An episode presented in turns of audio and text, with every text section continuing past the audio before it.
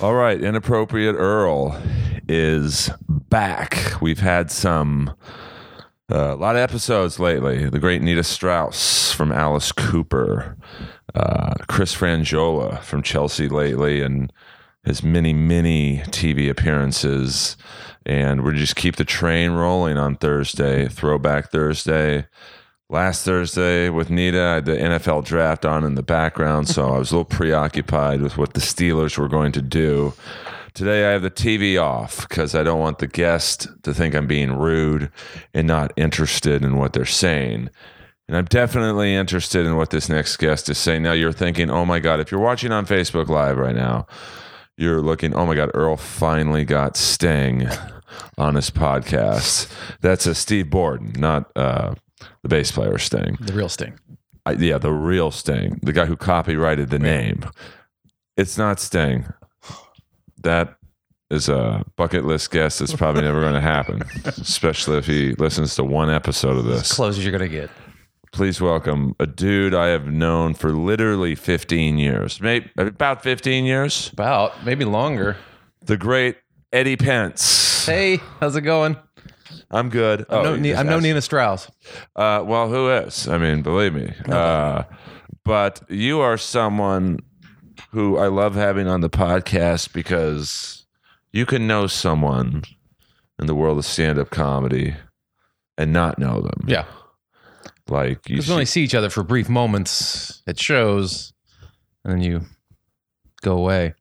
Yeah, you, you you're in your own world. Yeah. I mean, I don't think I, I've I think I've seen you once outside of a comedy show, and that was at Runyon Canyon. Yeah, that's where I see most other comics With your wife. outside of shows. Yeah. You Still married? Oh yeah. So Well, I hate that. You know, in L.A., you never know. people get. You never know. I mean, I've probably had four girlfriends since I've known you. Yeah, probably. I won't name them. No need to name it. Well, you know, if you listen to the podcast, you know who they are. Some of them might try and forget who they are. But we go all the way back to what is it? Uh, Ireland's right. Ireland's Ireland's 32. 32, which I drove by the other night and literally started to well up. There's some good times there. Because you'd think so many memories and just good and bad. Yeah. But that's where we, A lot of bad performance memories, but a lot of good hangout memories. Like oh, yeah, it was like, and I almost miss those days. I do, because you always had that one spot you could go to that was away from everything. You know, it was, and it was just like it was like a meetup. pla- It was it was just fun. I don't I don't. There's no place like that anymore. Well, I think uh, at least with our group, uh, there's probably a core of like I would say back then, uh, thirty of us who were like semi-serious about stand-up. Yeah. You know, and even in those thirty, it was varying degrees. Some of us wanted to be road comics. Some of us wanted to be like on television. Others, I think, really used it as a social. Yeah, some people just went for the party. Yeah, and Sort they and they were funny. Yeah, Like uh, Chris Ramirez, yeah. That's a dude who's one of the best writers I, I've known. What I haven't seen him in forever. I don't. I just think he. I I mean, I can't speak for him, but like someone like him is like, wow, this guy's really funny. He should keep going, and uh, you know, just has a regular job, and I think lost the the desire to grind. Yeah, it's a and that's what it is. Like I mean, like I'm still friends with you from that, from Sh- Shantz, uh, Mark Fry, Conkler. There's like so many guys from that time. It was just so much fun because you could just go there and know you're going to get up on stage in front of other people and you could just try stuff out or whatever. You you were able to do whatever you wanted to do. It was, And we were all friends, yeah. so we'd give each other tags, and uh, And Shane would run it and he'd give us all theme songs. oh my god, Shane, like you're pro- you guys listening, you're probably like, what the hell are they talking about? and I don't blame you Yeah. if you're listening. Sorry. and you understand what we're talking about, get a life. Uh, Because uh, there wasn't that many people there. yeah, yeah, for some reason, my Facebook Live camera is not uh, tilting the right way, so I have to hold it It's up. me. It- no, no, it's a. I'm a one man operation here. You know, Eddie. it's very nice setup here. It's a great setup, This but is the it's biggest podcast chair I've ever sat in. horrible. Do you know who sat on that couch? I mean, I've seen the pictures. uh, Stephen Piercy from Rat, uh, Tony Katane, uh, Tony, can, I'm not worthy. Bobby Brown, I'm not worthy. Rowdy Roddy Piper. Um, Oh, Piper. Nita Strauss twice. I miss Piper. I do too. I, I, uh, Such a nice guy. uh, you know, he was just, uh, I try and explain it to people. He was like a superhero to us. I remember the first time I met him, I was at the uh, improv and I was hosting. He was doing stand up and I was hosting that night. And I, I, this, I had actually emailed Eric, who used to be the booker there, and I was like, Piper's doing a show. And this was 10, 12 years ago.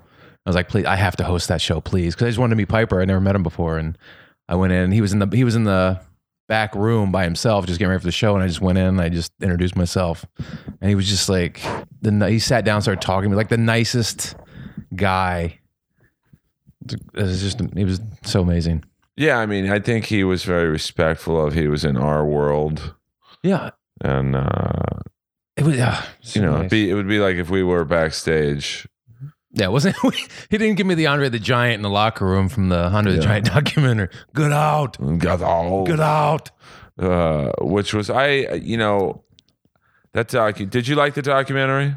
I did. I the thing that I kind of it had that big section where it just went on. It sort of focused on Hogan a lot, and I was I was like, just keep it more on Andre. I mean, I know what they're trying to build up for that WrestleMania three thing, but it just seemed like at one point it lost focus and went up to Hogan quite a bit right there in the middle. But I mean, I thought it could have been better, uh, but my main beef with it was the WWE had their hands on it so much. yeah, which I, you know, you have to be in bed with them if you want the footage. yeah. you couldn't. you couldn't do the documentary without Yeah, them. so it's kind of like, And they protect, they like hold on to him so so much. but in reality, is they bailed on him as soon as his body. Oh, as soon as his knees gave out, he was. See ya. I remember he went to WCW right er, right there when WCW started bringing everybody over, and like they they WCW immediately put them in put him in their Hall of Fame. I mean, it was a very short lived Hall of Fame. I don't know if you remember that, but it was I- like Well, he was I like mean, the first guy to go in the Hall of Fame. Like, Well, I, I just uh, WCW. We, we could do th- three podcasts. Eric Bischoff has been on this couch. oh, I had him right up until I pitched him for two and a half hours. I was killing with him, just Yeah. zingers, and and then you pitched a show. I pitched a You lost show him. about uh, an all-black Royal Rumble with Hulk Hogan, and he literally just looked at me. Like, you could tell he was like the two and a half hours of joy I had built up Oh, wasn't enough gone in an instant.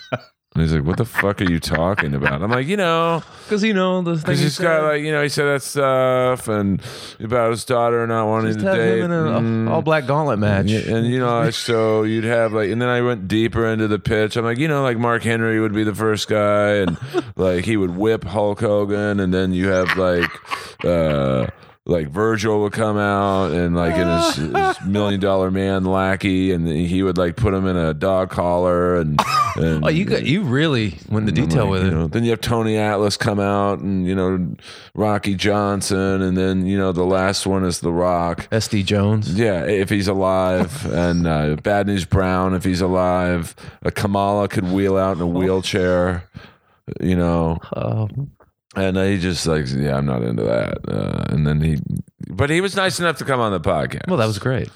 like, you know, I get told no a lot. Really? Um, you know, I'm sure it's like, uh, people are like, who are you?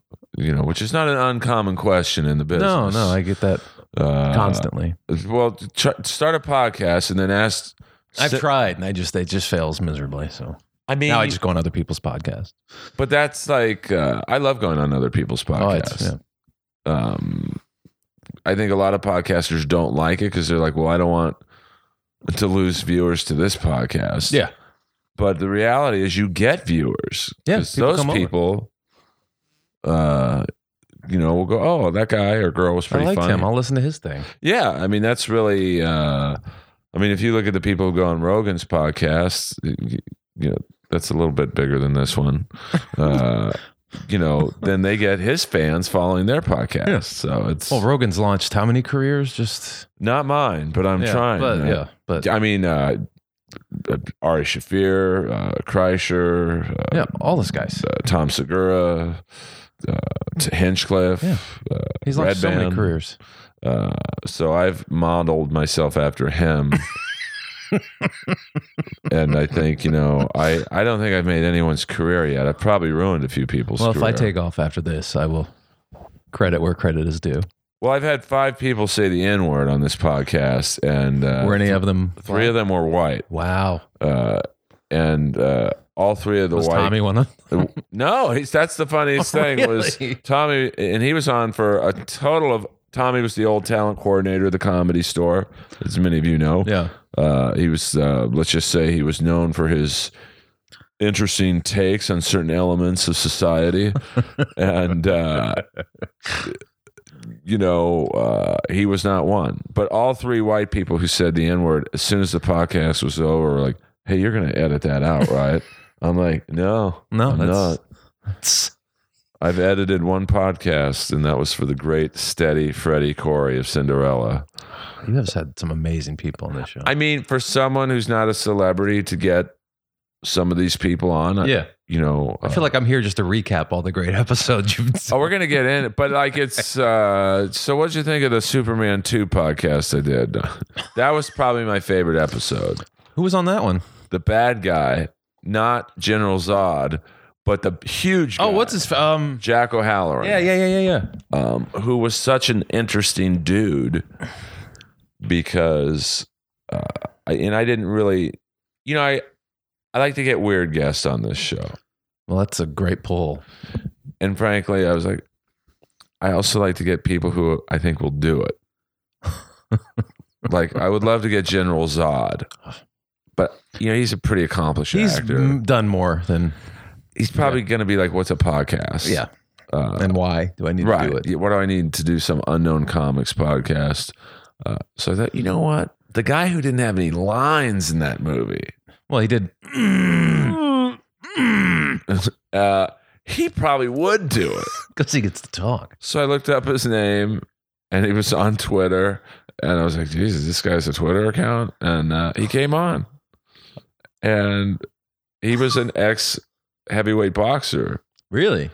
Like he fought George Foreman and was scheduled to fight Ali. Uh, so it was like there was a wild, you know. So I try and get weird guests. Did he do anything after Superman too? He, did a few movies, uh, but you know, it, it kind of, you know, you know, Yeah, I know. it's a wacky business. Yeah. which is why I wanted you on because you've been on TV a couple times. as a stand-up comic. Yeah. A- and I think people have this false illusion of, like, I see it with some people who do roast battle or who want to get on the next season. Yeah. they think they're going to be on TV once, and the It's next just gonna- day, It's just going to click. holiday, uh, h- holiday. You're going to be on holiday because Hollywood ain't going to be calling. the Hollywood next does day. not call. Hey, but you know what's it like? Because you, what um, late night shows have you been on? Uh, I did a Late Late Show with uh, Craig Ferguson back in the day. I was like, I guess that's like ten years ago now. I did uh, live at Gotham on Comedy Central, and then I did uh, Goth- Gotham Comedy Live on I guess Access, Access? TV. Yeah, a couple years ago, and Comics Unleashed, which has never aired. That might be a benefit. Yeah, it- well, it's weird because apparently he just shoots a bunch and then stores them. And then when the networks call that because they've been in syndication, like we can't keep sh- sh- airing these same comics unleashed. Then he goes into the vault and edits a few more and sends them out. So he like stockpiles all this. And we're talking, of course, about the legendary Byron Allen, Byron Allen, the mogul, who I think just bought the Weather Channel. Oh. he bought the Weather Channel. and automatically it got unfunnier. So yeah, he's uh, taken over the world basically. Let's go to your Ferguson set because Okay. I've never been on TV as a stand up. Uh, what's the process? it took me a year to get on. I submitted a set, a, a video, ta- a tape set. Back back then it was videotape, and uh, Jesus, that that's back in the So- day. well, actually, it might have been a DVD.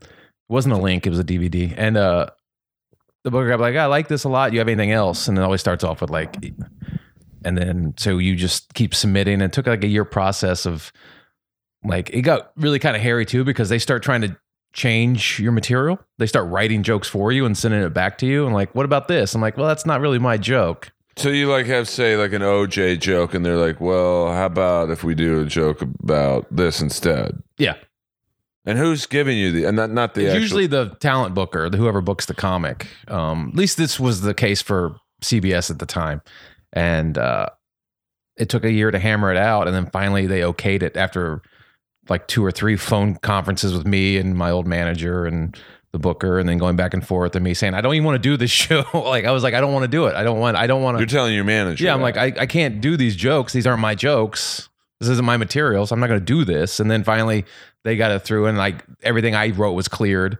after four or five, you know, revisions of my set, and then you get it okay, and it's got to be four and a half minutes, and you can't do anything. At least on CBS, you couldn't do anything where you motioned to your crotch area. There could be no, uh, you know, like I had one bit where I sort of like did something where I covered up my crotch. That was part of the physical bit of the joke, and I couldn't do that part, so I just had to leave that part out.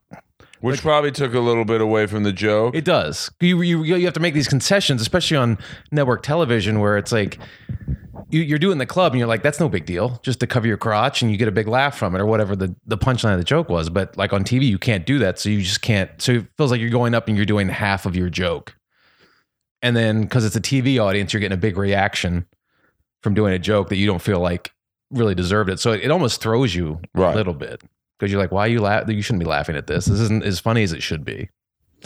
It's a weird. It's a weird. It's a, you're doing it for cameras. It's the weirdest set you'll ever do. And like, so you get there the day of the shoot, and because I saw Ian Bag once, I think it might have been Ferguson. It might have been Ferguson. Yeah. Uh, and it was insane. Like they go up to him in the uh, dressing room and, and they give him like cue cards. Okay, this is the order. And he's like, looking, well, that's not the, I mean, I could see in his eyes, he's like, well, that's not the order I was going to do. yeah, yeah. And They sw- they'll they'll switch stuff around on you, and like you're in the dressing room for like two and a half, three hours before the show starts. And for me, it was weird because Ferguson did it differently. He didn't tape. He would tape all the comics for that month at one on one- at one time. So he would actually leave. He would tape his show and then leave, and then the comics would come on. There would be like two or three comics, and they would just tape two or three comics in front of that audience, and then he would do the intros later. So I would when I did my set, Ferguson wasn't even in the room. Oh, cool. So he actually walked by me on the way out as I was getting ready to go on stage. He's like, "Hey, they're fun. Have fun." And then I was like, "All right." And then Wait, where are you going? where are you going? He's like, oh, he was going to Vegas or something to do a show. It was re- it was weird because when, if you watch the show, it looks like he's sitting at the desk watching me, but he's not there. Well, I mean, I know they did that. Uh, I don't want to mention the comic's name, but uh, he did last comic standing, and you know they show him, uh, you know, doing this not set, but you know, it was one minute, and then they cut to the judges, and he told me when he was doing that set that there was no one in the room. Are you serious? Yeah, like it was kind of a not a fake. Uh, it was kind of like a fake And then they cut to the judges who critiqued Right. him, but he Yeah. wasn't. and then when they were critiquing he wasn't he wasn't in the room like so it was like oh It's so weird. Uh, now, when you're doing the actual set, like, you, are you sitting or standing behind the curtain and there's a guy? Yeah, you're standing right there behind the curtain. It was weird because they asked me if I wanted if I wanted a lavalier mic or if I wanted to walk out with a handheld mic or if I wanted the mic on a stand when I got out there and then I would just take it off myself. Like it's like these little details you don't even think about. I'm like, I'll just leave it on the mic stand because that's just what I'm used to. So I'm trying to make it as Right. comfortable for myself as possible. So I just like leave it on the mic stand. And I just basically took the mic stand and set it to the side anyway. Not Like I used it, but And then uh, are you, is your set on cue cards like I- like Ian's were? Ferguson's wasn't on cue cards.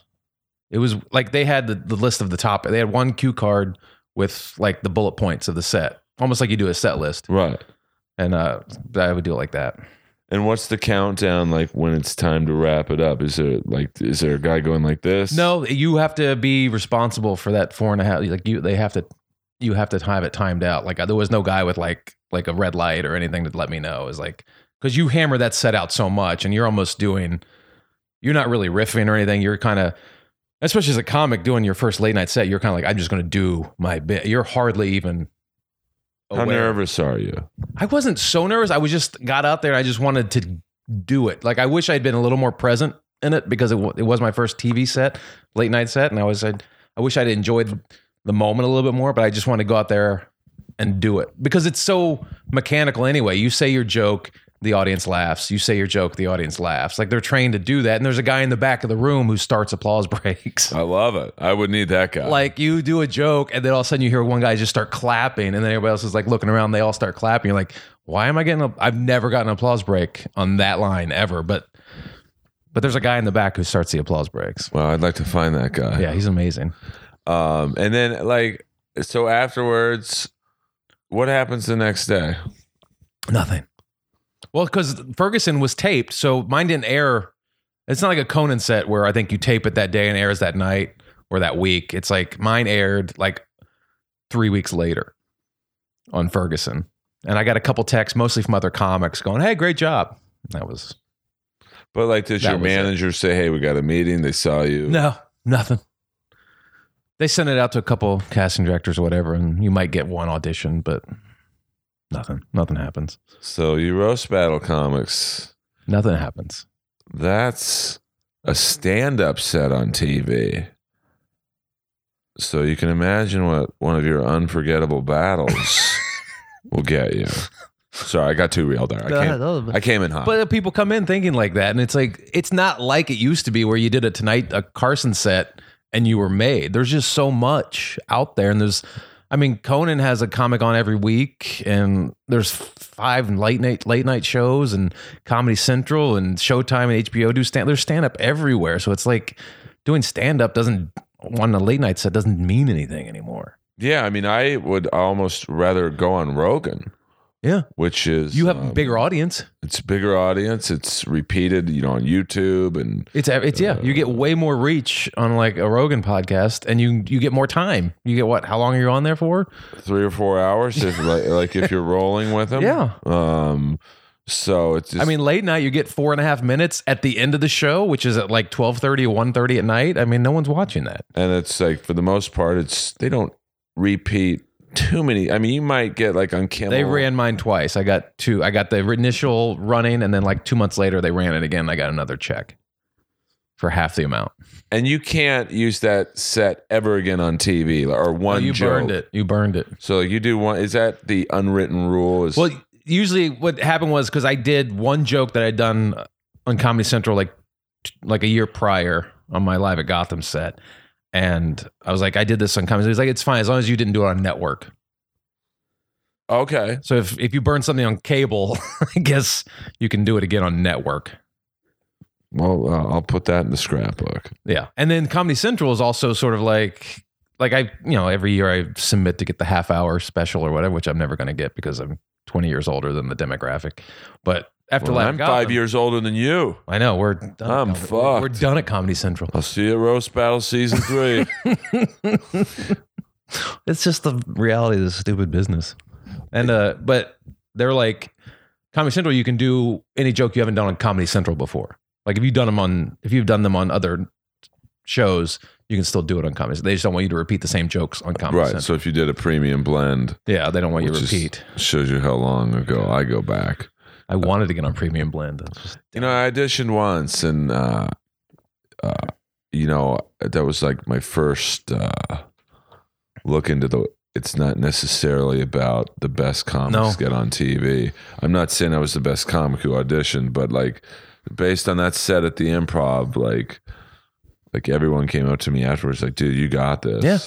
Yeah. And uh, I I would actually have people ask me how was the taping, and I'm like, I didn't get it. oh my god! And then you would see people who got it. No offense to them, you know. But it's because they had the right manager Yeah. or whatever. I mean, the reason I got the Late Late Show is because my manager at the time repped a bigger comic than me, and the that show wanted to have him on, and they were like, and my manager's like, oh, you can have him if you put my other guy on too. oh, that's great though. But that's how it works. Uh, Yeah, I it's not mean- about. I mean, I'm totally. I know I wa- I didn't get that Late Late Show because I was the funniest comic that deserved that set. I got it because my manager repped someone who that show wanted to have on, and he used the leverage of that to get me on, which is what a good manager should do. But in your case, you deserve it. It's not like But every like everyone like there's so many of us that deserve. We're all like you're good, I'm good. Like we've had so many of us we've seen so good and there's but it's those people that get in that right situation where they have the right manager or the right producer or whoever likes them and just pulls them through, you know? I mean, I've given up trying to to uh, figure out the business. Yeah, but it's not a talent based business. It's so not like that is like it's a requirement. You should be talented and funny, but like that's not the thing that gets you through. I mean, I think uh, I used to think being talented gets you in the door, So did I. but I think it It keeps you in. the keeps door. you in the door. Talent keeps you there. Talent doesn't get you through the door. I mean, I see. I mean, we both see things on a nightly basis of how's this person on the lineup? Yeah. Oh well, I can't even get in that club. I can't get on that lineup. And I've got more TV credits and more experience, and I've had li- I can do more than ten minutes of comedy. But like this other person's on that, but it's not about funny. yeah. Now people probably think God, they, they seem kind of bitter. well, we are. But I thi- well, see, I disagree. I I you're like the least bitter person I know, and you've been in the game. Yeah, you You know. can't be, but it'll kill you. But I think we're being honest. Like, Yeah. You know, being bitter to me is like, well, Amy Schumer sucks. Oh, why does she suck? Yeah. Well, she just shouldn't make that much money. That's No, like, you, if you can make it, you make it. she works it. Uh, or you know, uh, probably a better example is Michelle Wolf at the correspondence dinner yeah, last week. Uh, you know, all these comics shitting on her. Uh, they're just mad they didn't get the gig. could you imagine any of those other comics that are shitting on her actually doing that gig? I mean, That's I the would love to most- do it. Yeah, but it's the most impossible. Like that is one of the hard. That's like worse than doing stand up at a wedding. Like that is the hardest. Well, yeah, I mean, I don't think people. It's literally like doing a a convention of the KKK and, uh, on one side of the room and the NBA Players uh, Association on the other side of the room. I mean, that's literally what Yeah. it's like. You got fifty percent Democrats, fifty percent Republicans.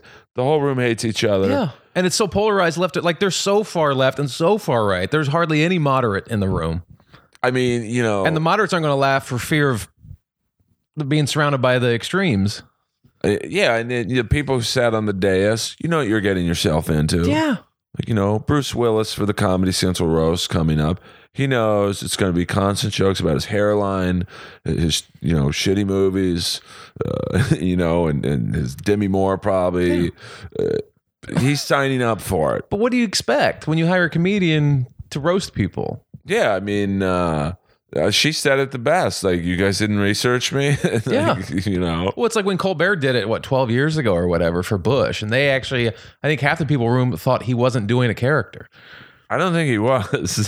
So it's like they thought he was getting the Colbert Report guy. I'm like, he's not that guy. Well, I think Norm MacDonald started it off like uh, with the zingers of, you know, like I think uh, he did it when Clinton was in office and, you know, Dick Morris was at like one of the front tables and, you know, Dick Morris is, uh, you know, it's a good thing he wasn't popular in the Me Too era because he probably would have been fired. Uh, and, you know, Norm's just zinging him, hey, girls, it's Dick Morris, run now.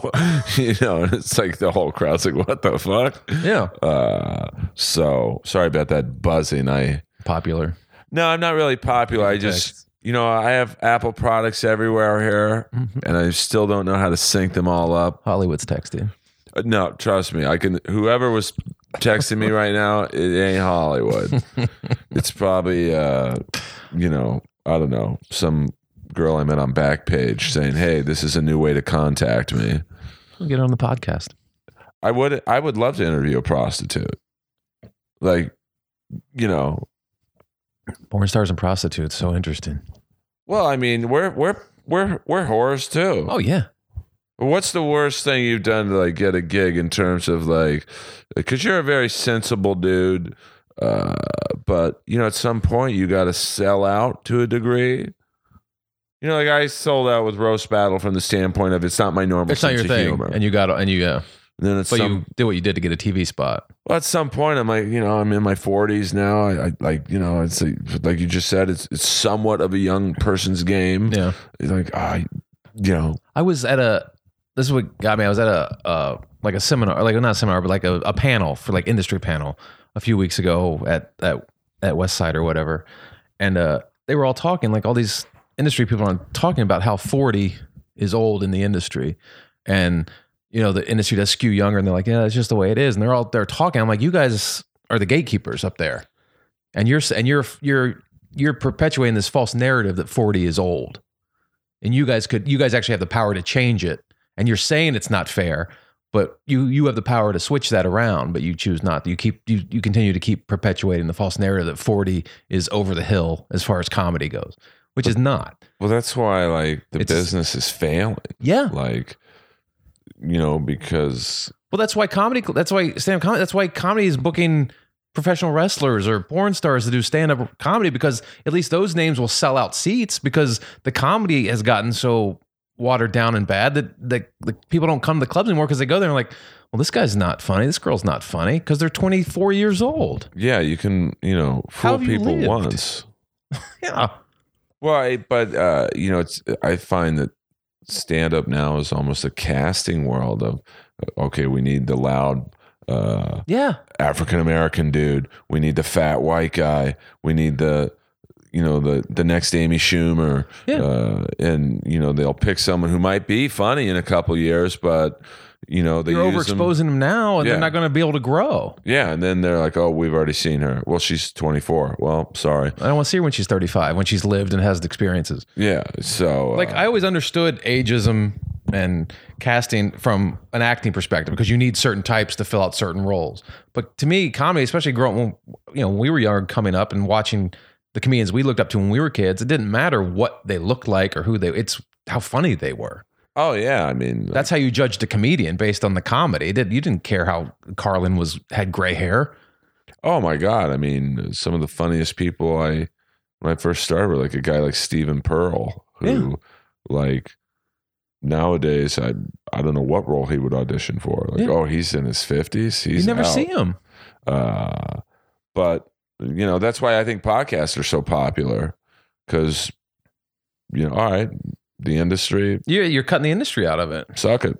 I mean, Marin's. I read Marin's book, and his. I think he said his first manager said, "Don't do the podcast; you'll never make money." Yeah, and it gave him the career he always was looking for. And that was a gatekeeper telling him, "Yeah, I know it. I know. Yeah, Yeah, Oh, no, you don't. they don't know. None of them know. Uh, They think they know. well, a lot of them are failed comics who never had the balls to stick with it. Uh, a lot of them didn't even have the balls to start it, and Yeah. they're gonna, you know, tell you how to do your act. And then they're or- keeping us. Yeah, I mean, it's like you know, so it's a tough uh, tug of war of like, okay, I gotta kind of listen to this person and placate them, but, Yeah. but they don't know what they're talking about. yeah. But you know, did you ever have like a sellout moment, like where you did a a knock knock joke or like Probably I gotta give them what they want? probably doing comedy time. the comedy Oh time my taping God. is probably the biggest sellout moment I've ever done. Well, I'm right there with you. Because that was that was that fifty bucks or hundred bucks you got to do a comedy time. You know, I really it's pro- it's too late now. and I- it's all and they just blast it all over the internet. You And- hit YouTube, it's all over YouTube. I mean, I, uh, you know, I, I don't even want to say what I did because I don't want to get them any extra views. But you know, fuck it. Eh, You know, comedy time. How would you describe comedy time? I don't e- like. I don't even know what he. I mean, they make you do whatever, whatever set you do, and then it's got to be super clean, and then you have to do a street joke at the end, Which is basically a stolen a joke. stolen joke, it's a joke you didn't essentially. write, and they force you to do this street joke. I don't know why, and then they put it up, and like I don't know why you want to watch a comic do a street joke online. Well, it was just oh, For- I- I- like my mind is literally going blank with what they had me do. Ugh. It's the, the worst shows. I, I mean, I really don't want people. Please don't go on YouTube. I'm begging you. Going to- I'd rather you leave a review for Inappropriate Earl. please. I'm begging you. Please don't go on Comedy Time TV and watch I think I Eddie. did it twice And because I needed the money. well, I, you know, I was like, it was 25 bucks Oh, it was 20, yeah, it wasn't even 100. It was like at 25. the I think I did Ice twice. House, Yeah. and uh, Did it it- twice. horrific. Uh, and then I The crowds I- were terrible and they didn't mi- and they never mic the audience at the Ice House or they used to they do now, but they before it was only the only audible mic was through the microphone. So you never heard the audience. So Or it you heard sounds a like m- you're just eating it. Yeah, and like, uh, wh- what did I? I had a show with them called Hot Girls and Earl, I remember Hot Girls and Earl. I remember Hot Girls. and it really should have been called Hot Earl and Girls. And these girls were f- fucking animals. uh, I remember the one Asian girl with the big tits, like she had a- abnormal tits, like just like the thirty six G or like, and she starts playing with her pussy in the audition, and I'm like, uh, you've already got the part. Like, there's no need. like, we're using you. Uh, and it got like 4 million views. Like, you see, because now you can make money on, like, if you have a, yeah, back then but you know, you couldn't monetize it. I probably had more uh, YouTube hits than anyone on that network other than Angela Johnson. Yeah, with the nail the bit. nail salon bit, which I don't know if it was necessarily her bit. I mean, it's kind of a yeah, I've been it's- similar premise. Yeah, I'm not saying she stole the joke, but it's like I've heard at least 10 comics have a nail salon bit. Like Yeah. they don't speak the language. What are they? Ewoks? um, that's a horrible impression of an Ewok, but like, you know, uh, so that gets you into the comedy uh time mind but please i'm begging you do not go on comedytime.tv and look up eddie pence or Earl Skakel please i'm begging you or Hot Girls and Earl. spend the time We're leaving a review. leaving a review on iTunes. Give gr- give Earl five stars. You can rip on me all you want, but No, no, I want honest reviews. I leave them all up. Of course, you can't. I take saw the them one you, down. you you posted a page a couple like last week or whatever a snapshot of it's all five stars and there was one guy with two stars and it's like because you have a bunch of unknown comics. And I'm like, Oh, it's the best and review I'm like, oh ever. great, I'm coming on. That's It's like, perfect. yeah, I used to listen to this guy because he had cool guests like the singer from Rat, but now it's just a bunch of unknown Unknown comics. comics. Unsubscribed. It's like, what am I? Sp- I, you know, I don't look at reviews. Yeah. I really don't. You're doing a free show. Like, why do you got like the, go out of your way to leave that comment? I, I mean, I get like, I, you know, if they don't like it, they don't like it. You Yeah. know, uh, But just leave it. Just go away. Just don't listen to it anymore. Like you have to put your name out there. or if you want to, you out there. if you want to have some fun, look up Eddie Pence on Reddit. Just go Eddie Pence comedy, and there's I guarantee you there's uh, a page about your Ferguson set saying, "Wow, this guy sucks." Oh, I would- I they have it on YouTube and I think they put it on Facebook or at one point. I mean, yeah, there's well, YouTube comments are sane compared to the Reddit crowd. yeah, Reddit's nuts. For some, I never really knew what Reddit was, and someone said, "Hey, you should look up your name in roast battle and just see what they say." Oh about you. no, you. mm, And I'm like, "Oh yeah, that sounds cool." mm. uh, and I look up and it's like this guy sucks. He seems like the kind of guy who just hangs out at the comedy store and says the N word, but they spelled out the word and and faggot. Uh, and I'm like, wow, they guys got me pegged. No, I'm just kidding, just They kidding. nailed me. Well, they did with my. I told you that before the show started. Like my kid had that video that went viral over the weekend. The baseball where he got hit. Now, in how the do chest. people see this? Uh, I know it's on BarstoolSports.com. It's also on my Twitter page. What is your At- Twitter at, Eddie page? Pence, At Eddie, so that's E D D i.e., P E N C like E. the vice president. Right, Eddie Pence. I wish you were in there and said, "I'm dude. Does he sleep in a fucking hyperbaric chamber with a necklace of ears?" With no sunlight. uh, uh, so go on that. It's Anyway. the funniest. I had no idea that was your kid. Yeah, I can't believe you saw it. It Well, was I out- think I, I, was, know it went viral, but I didn't know I think it was on Yahoo. I think it was on the front page of like Yahoo Sports. it might have. been It went every. It got like two million views in like twenty four hours. and th- no way to monetize off that. No, not Well, that I know of. So describe the video for My the, son, who's eight, is up at bat, getting ready to take a take a swing at the ball, and the pitch comes, and for some reason the ball's really inside, and instead of ducking in to take it in the shoulder like he normally would, he opens up to it and puts his hand out and yells no as the fastball's coming and nails him right in the chest. it didn't hurt him, um, but I posted on YouTube uh, or Twitter of how not to take a pitch, and then uh, like Barstool Sports. Dot com took it and it, went- it got like crazy number. It went like 2 million views or something like that. And then I made the mistake of going to the comment page. Oh yeah. And I'm like, the stuff that people said about an eight year old boy trying to play baseball makes Oh. you want the world to burn. Oh my God. I mean, I have. uh It, I mean, take make fun of me all you want because I'm an adult putting myself out there, but a little boy playing baseball, and I just posted a video that I thought was funny and people could enjoy, and like they're just like, this kid's definitely gay, and like Yeah, I bet same. you he votes Democrat when he grows up. I mean, just like Oh, it's so funny that the comments, the the uh, the judgments people can make on like someone not wanting to get hit by a baseball, or like you know, I certainly the the comments about my some of my roast battles were brutal. Like, and they at some point you go, all right, these are just losers who don't have the Yeah. balls to do what I do. Or in, in you know, in your case, it's oh, here's someone's kid who's actually trying to like be a good athlete or whatever. Uh, But just to hide behind your keyboard and type just vile shit like that is oh, it's hard. I mean, Reddit was like, uh, you know, brutal. Like, you know, because at the end of the day, you know, any performer, like, we all want other people's approval. yeah. That's why we do. I mean, Yeah.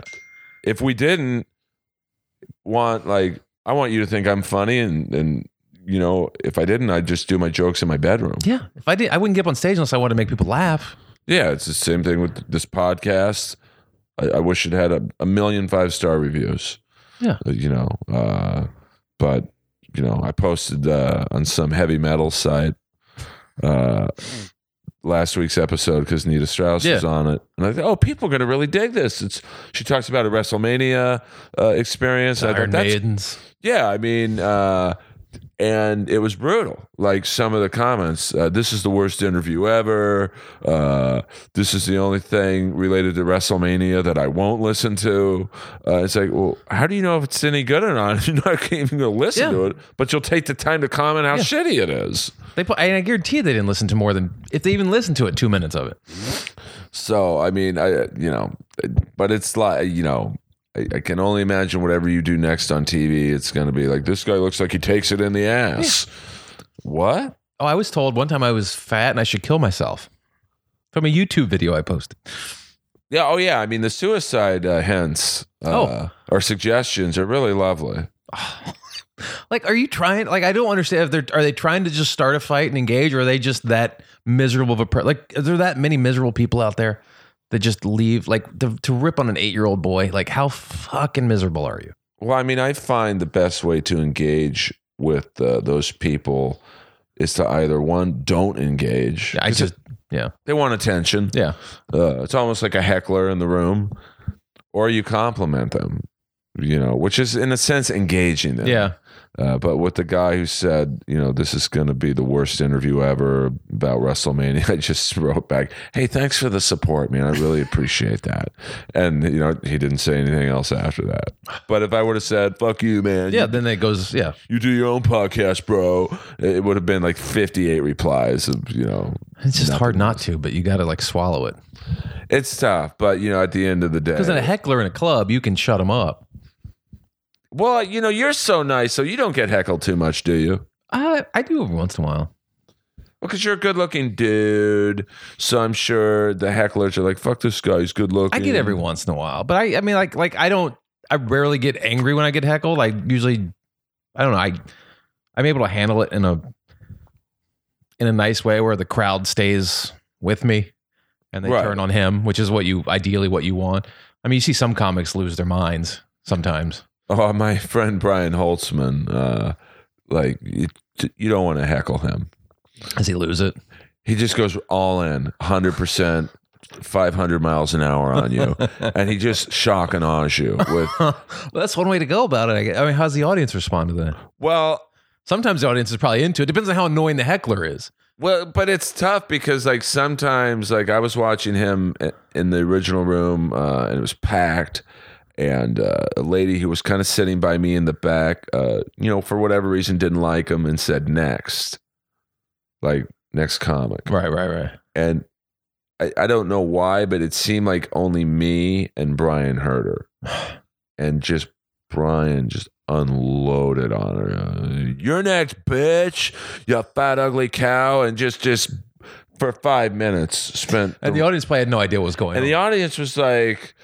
like, oh wow, this is like kind of like they Half didn't the hear audience her. probably didn't even know what next meant. right, but you know, But to two me, comics know what Yeah. next means. Uh, but you know, the, at the end of the day, he got the crowd on his side because he's so he's so amazing to watch. Yeah. Um, but like, I think that's the key to heckling is make the crowd aware that there is one. Yeah, you have to. If like you kind of you can ignore it to a point until the until you make sure the crowd knows what's going on and then you dive into it. Like if it's just one guy sort of chatting over there but there's 200 other people in the room not hearing it, you can't you don't want to call it out until it's obvious because the, the crowd doesn't know what's happening. Yeah, I mean, you have to ultimately try and turn the crowd against the heckler. Yeah. Um, now, Which is if they're really annoying and loud and drunk, it's very easy to do. Well, it's ti- you know it depends also on what uh, time uh, the night you're going on. Like if it's earlier, the crowd's not boozed up yet, so they're a little more aware. Yeah. Uh, but if it's It's later, a late night show. it's can be tough. Like You you can throw 30 minutes of your act out the window because you're just going to be dealing with people. yeah, late night at the comedy store. You know they've seen it all, and Or ve- if you're doing a showroom at like a casino in like Vegas or Reno or something, yeah, those people like, are coming in hammered at 7 p.m. yeah, the, like the dirty at twelve thirty. Have you ever done that? No, I've never done that one. I have not, but you know, just the fact that it's called the Dirty, dirty, at 1230, and it's in 12:30. Vegas. Yeah, twelve thirty on a Friday night in Vegas. You got to figure half They- the Uh, They've been drinking since 2. Yeah. Half the crowd's probably lost money. Yeah. They're pissed. So you go up, you can't go up there and do material. So you're like, you know, the monkey at the circus Yeah. bouncing the ball off the nose. That's exactly So what you all right, are. th- we're going to make this guy work. Yeah. Uh, And they can those can be fun shows, but you Oh, can't go in going, I'm gonna get a good tape out of this. yeah. I mean, I think a guy like Holtzman is the perfect comic for that because he's just going to. It's like a Tripoli crowd. Yeah. Tripoli's would be great at that crowd. Uh, so I think guys like you and me who are a little more. Um, uh, what's the right word? Um, Cerebral? No. Yeah, cerebral was the exact word. I was like Yeah. surreal. Uh, that's uh, I know it's close to that. Cerebral assassins. Um, you know, might, we might. I mean, I'll do it if I have to. It's not my first option when I go up, is not to do that, but What got you into comedy? I- it's something I always wanted to do. I don't know why. I like what since I was a little kid. I think that first special I saw, I, s- the first comedy special I saw was HBO. I think I saw Robin Williams live at the Met. That was like 1985. And then like once I saw that, I was like, I like I didn't, I don't at all model myself after Robin Williams, but I'm just like being on stage and having a whole room of people laugh at you is like I want to do that. Like, that's what I want Right. to do. And then I started watching stand up as much as I could, like the old Rodney Dangerfield specials on HBO. Oh my god, Like you saw Kinnison for the first time and Seinfeld for the first time and Dice, Dice and Roseanne, Roseanne for the first time. And it's funny why I I still have those on VHS tape. When I go back to my parents, I'll watch them. And uh, you see some of the comics that like that you see like half the comics that just went and became icons, and like the other half that you never heard from again.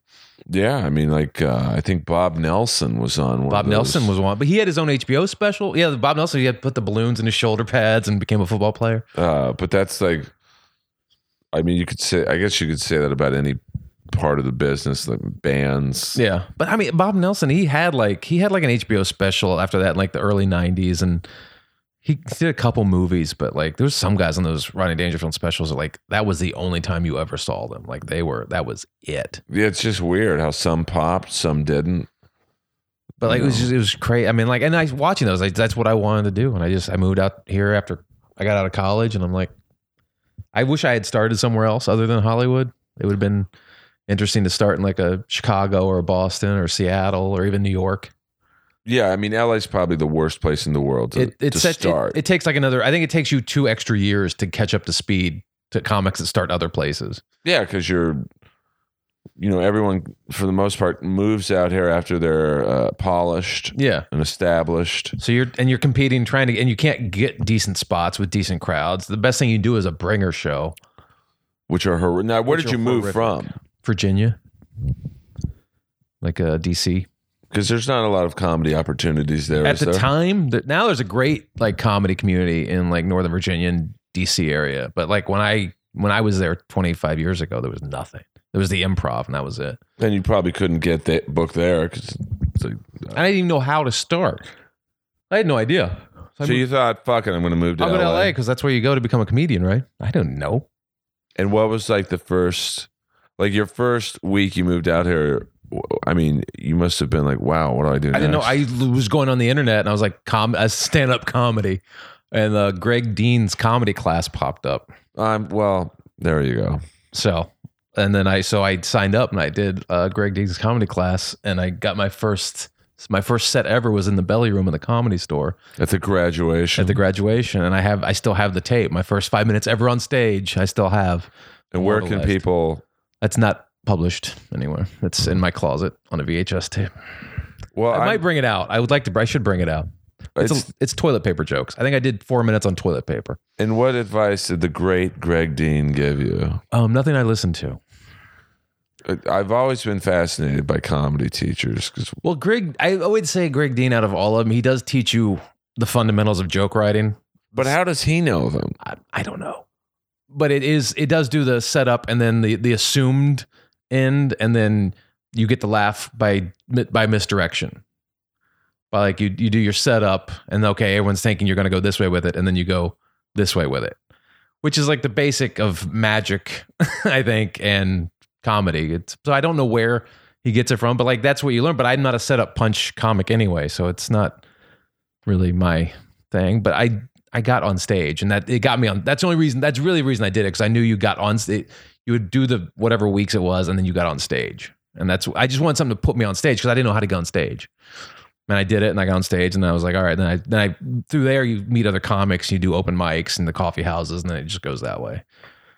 I mean, I've just I'm fascinated by comedy teachers. I am too because I don't know how you go. All right, I know this enough to teach people. right, like I think of myself as a pretty um respected or whatever comic. Uh, I Oh, we've wouldn't- been around a while. People kind of like, oh, you've been around. What what do you think? mean, I wouldn't people ask dream you. of teaching. I'll give you. Uh, I'll say some advice. I'll give some advice every once in a while. Like, oh, if this happens, I don't know, maybe try this. But I would never think I could charge someone X amount of dollars for a certain amount of weeks, and you guys show up, and I'll teach you how to be a comedian. I don't. I don't know how anyone does that. Well, I mean, if I want to learn how to hit a baseball, I'll uh, I'll pay Rod Carew or Yeah, because it's Tony Gwynn. it's everyone. You, you, everyone hits the baseball the same way. I'm not going to uh, pay uh, some guy who's my neighbor how to teach me how to hit a Who, baseball. who played D one right. baseball for half a season? So, uh, you know, the moral of this segment of Inappropriate Earl with Fast Eddie Pence is don't pay anyone to teach you how No. to do comedy. The only way to learn is to get up and eat it Yeah, thousands of times. thousands of times. I mean, how many sets would you say you've done in your lifetime? I would probably, my God, I've been doing it 21, 20 years. Three, 200 a year, 300 a year Yeah, I mean, that's times 5,000 sets. five. Yeah, five, 6,000 sets. And we're still trying to make it. And I just ate it two weeks ago. Where? Oh, where'd, oh, where'd I eat it? I ate it. Uh, where would I eat it? Oh my God. I can't, oh, where was it? Was it somewhere in Santa Monica? I think I ate it. No, it was a, it was at West Side. I ate it at West Side. Really? Yeah. And what, like, when you see, e, like, I hear some comics say they ate it, and their version of eating it is doing well for others. Like, Uh, Maybe that's what I. I mean, I, I don't have what they call laugh ears, so I don't like every set I get down. I pick out the negatives of that set. That's just, but I don't. Mm. you just didn't, it wasn't to your satisfaction. No, where I, uh, yeah, yeah, yeah, yeah. It just because there's certain jokes you think are going to hit and they don't hit the way they you expect them to hit or have hit before, and they don't, and the crowd doesn't react the way you want them to, and so you're like, why didn't it? Why didn't that work? And how often, how long does that eat you up for? Like, the next day or? It's like 24 hours right. or until you get up again. Absolutely. Like if I go up again right after that, then I'll get over it. But if I don't have another set for a day or two, it'll eat at me until I get back up. and then do you still do those jokes that in your mind didn't do well? Yeah, because you want to like, why didn't this do? I want to figure out. I want to do this one again to see. If is it is it the joke? Is it the way I delivered it? Is it does it need a different twist? At the does it need some another punchline? What is it? Was it was it literally the crowd's fault? I mean, sounds like it might be time to go back to Greg Dean. It might. I Yeah, could use man. a refresher course. Five hundred dollars. It's probably gone up to five hundred dollars now. Oh, who knows? I think Who I paid knows? two hundred at the time. Well, Those were nineteen ninety eight prices. yeah, I think 2018 is, you know, lots changed. but you know, But I could still that would get me back up at the com. No, he doesn't do the comedy store. I think he does the improv. I think the comedy store got wise to him. And the improv's doing it now. But I don't get the improv anymore. So maybe it'll get me back in the improv. Uh, yeah, I mean, I just got pulled off an improv show. Uh, Oh, really? you know, they were basically like, "We need a bigger name," and I get it. I know. you I know. can't. I can't get in there anymore. I used to be in there all the time. Well, I mean, I you know, uh, I love Paige. Uh, Yeah. You know, but it's so like That's not. It's corporate. yeah, it's such a crazy. Even that you could be in somewhere that where you're loved, and uh, like I Jamie Flam, the uh, Yeah. who has a fantastic new uh, the Dynasty typewriter. yeah, the Dynasty Typewriter Theater. The Adam Sandler just did a string of shows there. Uh, you know, when he was the booker at the Improv, he was like, "Dude, I love you, man. You're great." But, uh, But I he get- only had like two or three spots a week Yeah. he could book. he literally told me, "I get eight spots a week Yeah. that I can, uh, Book. Yeah. you know, and there's just people ahead of you." And I'm like, "Okay, you know, it's cool." I know they're they're hamstrung. I know. And then like the comedy store is just like beast after beast after beast. It's like how Oh do my you God. break that lineup? I mean, he- you know, I was on it last night, uh, you know, twelve thirty or something, and it's like I literally felt like a Chinese guy going on uh, in a gangbang full of black porn stars. Uh, I mean, dude, the lineup. I, even I like. I'm not cocky, but like I'm like okay, I'm a pretty funny dude or whatever, and I'm like I don't even know if I should be on this lineup tonight. Like it's Jeff Ross, it's like Jezelnik, uh, you know, uh, Diaz, Rogan. Uh, yeah, it's just it's like like headliner after headliner after headliner, and like then big me. headliners, like sell out the weekend headliners. It's like comics are so big on most of these comedy store lineups. They don't even play comedy clubs. It- Yeah, they do they're theaters. theaters. Like it's an insult to say to Joey Diaz, "You playing the uh, yeah, you're a club comic. the Oh. Chuckle Hut Yeah. uh, this? w- No, I'm playing the They do theaters, and when they're in town, just to stay sharp, they work the comedy store. yeah." So it's like, uh, How do you crack that lineup? You can't. yeah. I mean, even if you're on TV, it's like, okay, great. Well, so are they. yeah. Uh, you know, and I've their got- following's three times as big. Yeah. Uh, so uh, that's, but in one sense, it's tough. But in another, for guys like you and me who are like, I don't want to say unknowns, but whatever level we're at, fame wise, it's also easier to make it because you can do a podcast. Yeah. Get it to be successful. You can, you know, uh, You videotape your kid getting hit by a fastball. yeah, but I mean, why not? No, whatever it takes. I mean, that clip of your kid getting hit by a baseball by doing the Kelly leak and the Bad News Bears and just grabbing the ball faster, uh, you know, got more hits than anyone stand up. uh, Any video I've ever put out. Yeah. So, That I got, mean, that got more views than my Ferguson set, and it was on national television. so uh you know it's it's in that sense it's like you know it's never been easier to make it like Yeah. you know through youtube i i guess vine's gone but you know periscope instagram live facebook live Uh, You can connect with anybody now. which is uh, good in one It's a blessing sense. and a curse because there's much more noise to fight through. Yeah, I mean, uh, you know, I always tell people like start a podcast. It's never been easier to literally you need a recorder and two mics. Yeah. But unfortunately, it's never been easier. uh, I mean, there's people out there with podcasts that uh, I don't know, just should not have podcasts, but But you can't. They c- they can do it. So I mean, who am I to sit there and say someone shouldn't do anything? So, like the great Jimmy Carr told me, he basically said, Earl, stop worrying about other people. Worry about your side of the road and Yeah. be funny. it's good advice. Well, you know, it's so simple. Like, no shit, Jimmy. Yeah. But when someone like Jimmy says it, it's like, well, maybe simple is, Maybe that's right. yeah. Well, he's got 8 million followers on Twitter. I've got 9,000. I have one thousand seven hundred.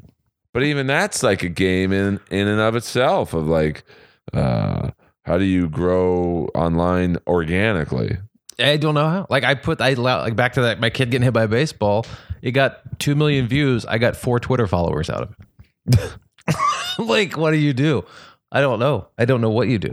well even with roast battle like here i was You were on TV on comedy central multiple nights. i think Right? let me see five nights in six days the number one comedy network in the world Uh, you know exposed to literally uh, you know i, I don't know uh you were in Canada too, right? Yeah, I mean, but literally exposed to probably literally millions of people. Yeah. I think I got a thousand Twitter followers out of it. And was happy for it. Don't Yeah. get me wrong. Um, and the feedback was lovely. Some of the DMs I received, just lovely. I bet. I really enjoyed interacting with the fans. Roast battle fans are really a breed apart. Just outstanding to get DMs telling you to fuck off. So fun. Dwayne Perkins. You know Dwayne Perkins. oh, he's great. He's got a great joke about like how you're able to connect now with the people that you don't like that are celebrities and Like before, like if you didn't like, you know, uh, Lionel Richie, you just had to eat that. But now you can just directly tweet at him. I hate your music. But like, And he might write back to you. yeah, like you can engage that person. Before, like in the '80s, if you hated Lionel Richie, you just you couldn't do anything about it. Well, I think my favorite interaction I trolled once. Uh, you did. yeah, I you know I'm a big MMA fan. We're gonna get into some pro wrestling in a second because I know that's where we initially bonded outside of comedy. But I love MMA um, because it's like pro wrestling but real. Um, and I watched uh, a documentary about underground MMA fighting in Florida, and it followed this guy named Dada Five Thousand. It's a good name. And I, this guy was like Kimbo Slice's bodyguard, but then they had a beef or whatever. so Dada they and Kimbo went in it. Dada, yeah, which was the funniest thing I've ever seen in my life. Literally, both guys died in the ring. Like Kimbo had like a heart attack. Dada five thousand had like renal kidney failure. Jesus. Uh, but Billy Corbin, who is an amazing documentary uh, maker, he probably did the greatest documentary of all time, uh, Cocaine Cowboys. I haven't seen it. Um, I've heard about it- that. I've heard about that. It's uh, I've heard about that. it's not just your standard. Okay, there's a lot of cocaine in Miami in the '80s. He interviews like the helicopter pilots who would, you know, uh, fly in under the FBI's radar, and he interviews the the drivers who would pick up the like. It's really a firsthand account of of the shenanigans. It's an ama- It's the best documentary I think that's ever been made. He did the documentary. I think it's called Dog Pound. I might be getting the documentary name wrong, but uh, if you look up Dada Five Thousand, I'll look it'll it up. probably uh, direct you to the appropriate name. And there's a scene in this documentary where a pit bull takes a huge shit right outside the the outdoor uh, octagon, if you will. And by octagon, I mean it was literally three layers of barbed wire, crudely made. And I tweeted out kiddingly. The best part of the documentary was the pit bull taking a shit, and Billy Corbin tweeted right back at me and goes, "I guess everyone's a critic." Oh, But he, it was so You're like, like- no, I didn't mean to. I wasn't. I was just trying, you know, I'm a comic. Yeah, I'm it's- trying to, and uh, we've become friends now. So have him on the podcast. I'm trying to. Uh, I, I met him uh, one night. He was watching Roast Battle and he came up to me afterwards. He's like, You're the guy who tweeted that remark, aren't you? I'm like, That's hilarious. Who are you? He's like, I'm the guy who made the documentary. I'm like, Oh, hey, nice. It, it was weird to like have But to. now he meet- knows you're just being a smartass trying to get a laugh. Right. I And you're love not a true true troll that's just an angry person. But I just think it, that would be a great feature if you troll someone online that you have to randomly meet them in p- public. Yeah. Because I my tone changed instantly. I'm like, oh man, I'm really sorry. I was just like, uh, I was just trying to be funny. Like I actually really enjoyed the documentary, and Cocaine Cowboys is amazing. And and then he did the thirty for thirty also on. Uh, he did two 30 for 30s on uh, Miami, I didn't see that. the one. U, Yeah. which was uh, More, basically it was an extension of Cocaine Cowboys. yeah, ba- it was Nice. really uh, the football It's a sequel version. to Cocaine Uh, Cowboys. So he's a Billy Corbin, if you're listening, which I think you might be. I am a fan. now, you and I also share love of not just great stand up comedy and performing in the jungles for 20 years. I mean, Axel was right. Yeah, it is. He really could make a song about the comedy store. I mean, welcome to the jungles, Yeah. basically. Welcome to the comedy store. We got fun and games. At least you're in there. I can't even crack a Yeah, but you're in there. You're in, but you're not. like you're at the point at the comedy store. I think where I was, where like you might not be like a, a technical paid regular, but everyone loves you. Yeah, I know. Every, I go walk in there. It's like going back to high school. You know, like, Right, I know like, everybody. but I'm just That's how I was like for ten years of, Yeah. uh, you know, like you know, and it's the number one club in the country. yeah, it's insane. So it's like, I'm glad they have the revival. It's because it was like death there f- ten years. oh ago. my god. I mean, that's I mean, I made me want to quit several times, but I was just too dumb to quit. Yeah, that's my problem. Um, but that, well, but yeah, but I mean, like we were talking about, talent has kept you in the door. yeah, uh, and it's gotten you in the door. It's just it's, I I've given up trying to figure out what I don't know. uh, you know, just Hollywood comedy scene, like literally has left me speechless at nights. Uh, going, uh, I was just on a show with this guy, and they couldn't follow me, Yeah. and I'm pretty easy to follow. Yeah. Uh, how did they get on the tube? And I'm And he's yeah. How would I get leapfrogged? What happened? What Yeah, did I do I'm- wrong? I'm submitting for the Burbank Comedy Festival. I know. But in I all was fairness, told I uh I did that w- the West Side showdown thing a month ago just because I'm at this point I'm just I'll do anything at this point. right? And uh, one of the there was like a agent there from one of the big three lettered agencies, and uh, they told me I was brilliant. I'm like, oh, you should, you want to meet, have some coffee or something, talk? He's like, oh no, but you're brilliant. Oh, thanks. Thanks, I appreciate. You don't want to work, no, but you're brilliant. You Well, I won't had even- a You won't even meet with me and just talk? No. I had a guy recent same ex- it's really the same exact thing. Uh, I think he'd seen me go up at the comedy store. He's like, "Oh, yeah, I saw you in roast battle, dude. I, I'll be honest with you right now. I could sign you right now, and you'd be the funniest guy on my roster." And I knew with the way he was saying it, it was like, Like "You I'm could, Oh, not going to. But yeah." Uh, and I was like, "Well, let's party, baby." And he's like, "Well, dude, here's the thing. I could sign you, and I'd get a maximum ten year career out of you." because you're 49 and i'm like uh, well i get what you're saying you'd rather have me be 19 and have a, a 30 year career but like make money on me for 10 years Yes. How old are you? How long are you going to be in it? Like, yeah it's like you know so it's just like jesus christ man It's, it's so freaking annoying. But you know, again, it- this is a good segue. Probably for once in my life, I have a segue that might work. It's the same thing in wrestling. Yeah. like we we are both fine lovers of pro wrestling. We're we're at the DDP stage right now. Like I'm at that Samoa Joe stage. Like I literally, it's so funny how I think, like you identify with DDP in terms of like, well, DDP started so late and he was able to make it in a business that you can't start that late and get to where he got. yeah, because he didn't classically have a great body. He, No. had a good body, And when he started, he was there like 35. He started. I Right. mean, no one starts that late. but in a way, and I don't know how this would translate into comedy. Like it almost served him better because his body wasn't broken Yeah. down. He was able to get that extra 10 years out. Unlike a guy like Sting, who is my boy, Yeah. But his body was just done. I mean, at the, his body was probably breaking down at 35. Yeah. Um, and then at 56. I mean, look what happened to Daniel Bryan, how young he was. And yeah, his I body mean, gave uh, but it, it goes to like you see certain wrestlers get the push, others don't. And it's like, you know, you see a guy like Samoa Joe who's like a, an amazing, amazing Yeah. wrestler and got a kind of a good look. and kinda been like around forever. A, a 20 years of independent shows, which are basically open mics. Yeah. And now uh, he's just kind of getting a push. Yeah. I mean, they gave it to AJ Styles, you know? But they butchered that guy. I mean, They did, but mean- like he was hanging around forever. Ring of Honor, Japan, TNA, and then they finally he gets in in his late thirties and they push him.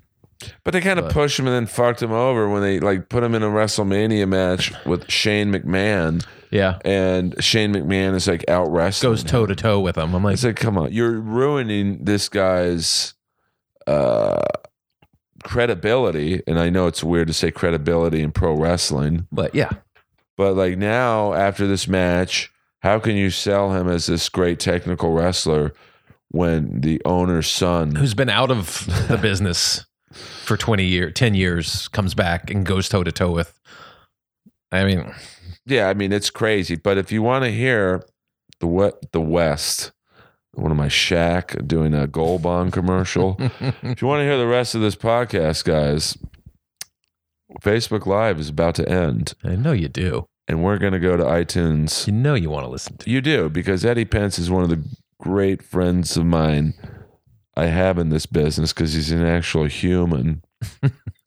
but for the Facebook Live people, Fast Eddie, where can people find you online? Uh, you go to eddiepence.com, which isn't the best website, or at Eddie Pence on Twitter or uh, Instagram at Eddie Pence. And please follow Eddie Pence. We're going to talk a little bit of pro wrestling for the rest of the podcast. And uh, please, you Facebook livers, leave a goddamn review. Pl- I'm begging you. Don't go to comedytime.tv Please don't. and look at Eddie Pence's. Please uh, don't. Street um, joke. Don't look at my street street joke on jokes. Comedy Time TV. And uh, don't, please, for the love of God, don't go on Hot Girls and Earl. it's literally the worst garbage ever.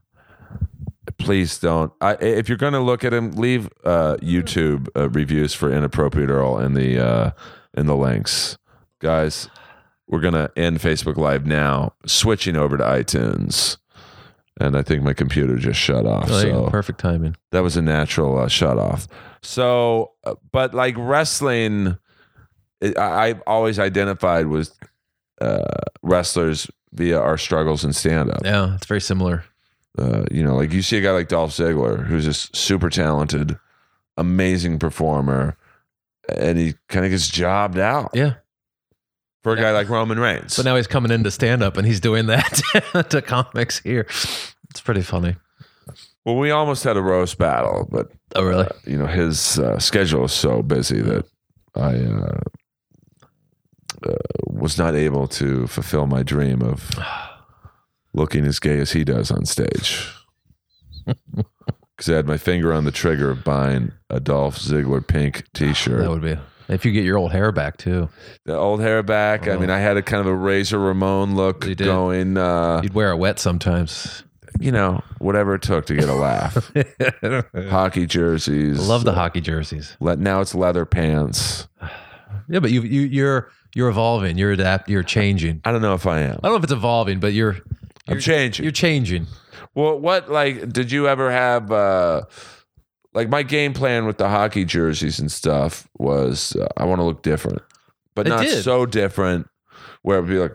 But that's how I knew you to begin with. You were the hockey jersey guy. Yeah, I mean, when I the first couple of years in comedy, when I would go to the airport and for the few road gigs I would book, and I mean, believe me, I could count them on one hand. Mostly triple. and not use all five fingers. People would, some people would go, "Hey, you're the dude who wears the hockey jersey." it worked. to a degree. I mean, I, I didn't know what happened when you stopped wearing it. I was like, why is Earl not wearing the hockey jerseys anymore? Well, Barry Katz, I did a pilot for him once, and I had a New York Ranger jersey on, and uh, Whitney Cummings was the host, and so she's calling me up to the stage, literally saying, "This next guy is very funny, or whatever." And I'm about to walk on stage, and Barry Katz grabs me by the right arm and says, "What are you doing?" I'm like, "Uh, d- what do you mean? I'm next." He's like, "No, the jersey, you got to take it off right now." I'm like, "What? What do you mean? This is my look. This is my thing." He's like, the logo, you fucking idiot. And then, I so I took the jersey off and I had some horrific affliction shirt on. I mean, like something I don't even think Adam Hunter would wear uh, and, and put on a picture at the Ha Ha seven times. Uh, and I bombed for 10 minutes because, and I Well, it probably, throws you off. well, I probably was going to bomb anyway, but like, uh, it was like Did you still have the hair? Y- Yeah, but it was like I had the more of the singer from Boston Jew fro look. It was kind of a streamline, and Oh. uh, you know, it was like telling Kiss to take the makeup off right before. Where you going Uh, with that makeup, dude? yeah. Like, Oh, it's who I sorry. am. It's Go what- take it off. Logos.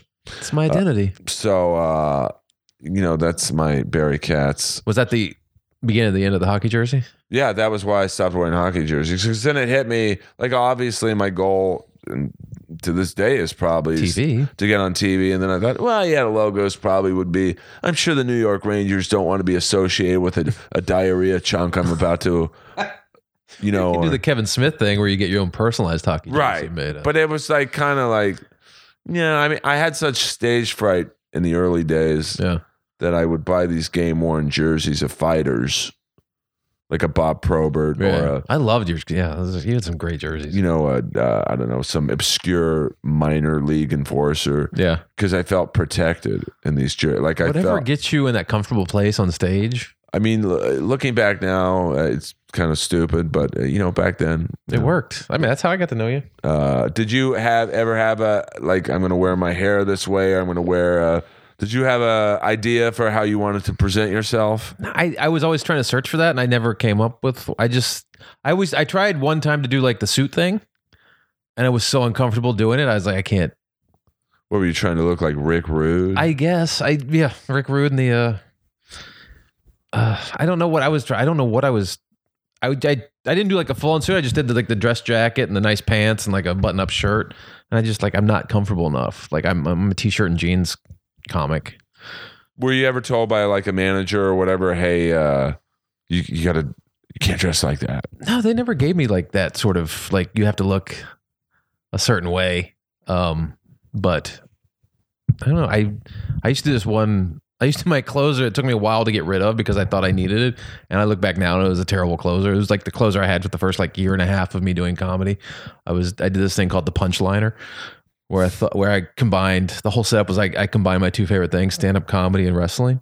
And I would wear tearaway basketball pants and this long sleeve loose shirt I could just take off really fast. And I would take it off, and I actually had Brett the Hitman Hart tights, Really? pink with the the black. Uh, and uh, I would beat myself up on stage while telling jokes. And I called myself the punchliner, and it was so stupid. And I was throwing myself all over the floor, and people were laughing because this guy's a freaking idiot.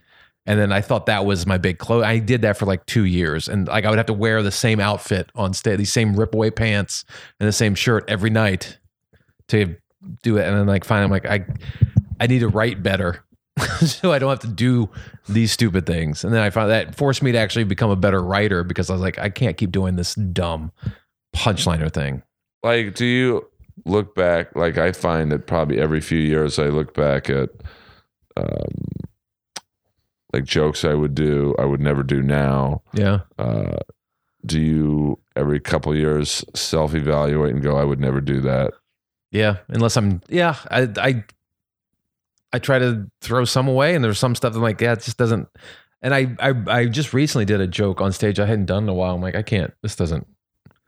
This doesn't work in this day and age, and who I am now as a person. This doesn't come off as genuine anymore. It's just I got to get rid of this joke or this bit. There's- what makes you get rid of a joke like have you had a joke for years in your set that you go i just you get tired of doing it or what's the thought process I think you just kind you feel like you've grown out of it. Like I still have some jokes, but they're really good jokes. And if I'm on the road and I'm doing like an hour somewhere, I will still throw them in just because they're good jokes and they fill up the hour. But I don't do them in shorter sets. And they're they're basically jokes about my wife either being pregnant or having a or tiny or little kids or you know uh, stuff I had about when I was single and stuff like that. And it just it doesn't the jokes are funny, but they don't work about they're not who I am anymore. So it feels it doesn't feel as you don't feel like you're genuine on stage anymore. And it comes off a little disingenuous like to the audience. does your wife mind like when you talk about your single days like yeah i mean because you're a good looking dude i'm sure Uh-huh. like I'm sure you uh, had your. my my my Phil. You, well, I mean, you know, I mean, is is it? Uh, do, do you s- like you know because you're getting a little older and you're m- more mature? Uh, do you? Does your approach about talking about your single days change because you're married and have Yeah, kids? it doesn't now? feel. Right, It doesn't feel r- like you're talking about yourself anymore, because you're not that person anymore. So it doesn't feel. You can make references to it, I guess, but it doesn't feel like you can't do those jokes as if you're in that as you're that as if you're that person anymore. So it just it's it's just you can't do them. They're not. It's not. You try to be yourself on stage. You try to be that version, your that genuine self, your yourself on stage. So the audience knows who you are. And like when you're telling jokes from 15 years ago, it doesn't feel because that's where I f- that think way. comics are different than say musicians because like I saw Motley Crue. and they're- have And a they can do song. girls, girls, girls right now. But the, yeah, they have a song. I think it's uh, "Too Young to Fall in Love," and I- it's pretty much about fucking an underage girl. And you know, you know, Winger has a song called uh, "17." Yeah. Kiss has a song called "Christine 16." Ted Nugent has a song called "Jailbait." And you know, back in the early '80s, Yeah, like, that was oh, that was cool. they're they're in their 30s. It's kind of cool, but now they're in their 60s, And it's just and it's like, wow, this is kind of creepy. Yeah. To be honest with you, and the world's evolved since that point. It's like now it's even if there was a 30 year old guy singing about that, now it's still like, uh, Well, I mean, now in this Me Too era, yeah, it's uh, you can't do a lot of that. But at the same time, it's like I don't know. As a comic, you age out of that stuff. yeah. I mean, I don't. It, it's at least in music, I think it ages a little better. But Yeah, because music takes you back, and you can like you hear a song and it it'll take you back. So you can hear these old guys singing this song from the '80s, and it'll put you back in that, make you feel that young again. But like comedy, it's kind of different. well, it's, it's also and- and going back to pro wrestling. It's it's like you look at some guys who their shtick was being a womanizer, and you know, and then they get a little older, and it's like you know, dude, it ain't working. Yeah, like I mean, Flair, God bless him, but yeah. I mean, he's not styling and profiling anymore. it- it's so he had been sad. for a while. I mean, to see. I mean, what did you think of that documentary? The Flair one. Yeah. I w- did you believe the numbers? I mean, What did he say? What did he say? How many women did he say? I- Ten, did he I say could. ten thousand? well, he said he slept with like three or four a day for a good clip. And there had to be some dry days, but there also had to be those days where there were like three or four in a day. But a dry day for Ric Flair is probably oh, just one girl. That's just crazy. So I mean, it was. Uh, yeah, I mean, it's, he's the perfect example of what we're talking about. Of like, yeah, in, in the '80s, he's got the suits. He's talking about the whores. you know, and it's like, okay, this guy's in his 30s, Yeah, early that works. 40s, But now you're 65. and you're talking about the whores. It's just so nasty, so Just nasty. Disgusting. It just doesn't Ugh. hold up. But what what got you into pro, like pro wrestling to me was an escape. Yeah. because I was I wasn't a loser as a kid, but like it was quiet. It Yeah, I like- was never the class clown kid. I was always kind of quiet, and it was always. I remember the first my first live match. My dad took me to the Cap Center where the Caps played back oh in the wow. day, uh, Landover, Maryland, and uh, we saw uh, was it Hogan versus uh, King Kong Bundy? It was a you know just a house show, Right. but at the time you didn't know it was a house show. I mean, as a kid, you thought, oh my god, Hogan's going to lose the title, which he's not in a house show. to Not to King Kong Bundy Pondy. on some random Saturday night.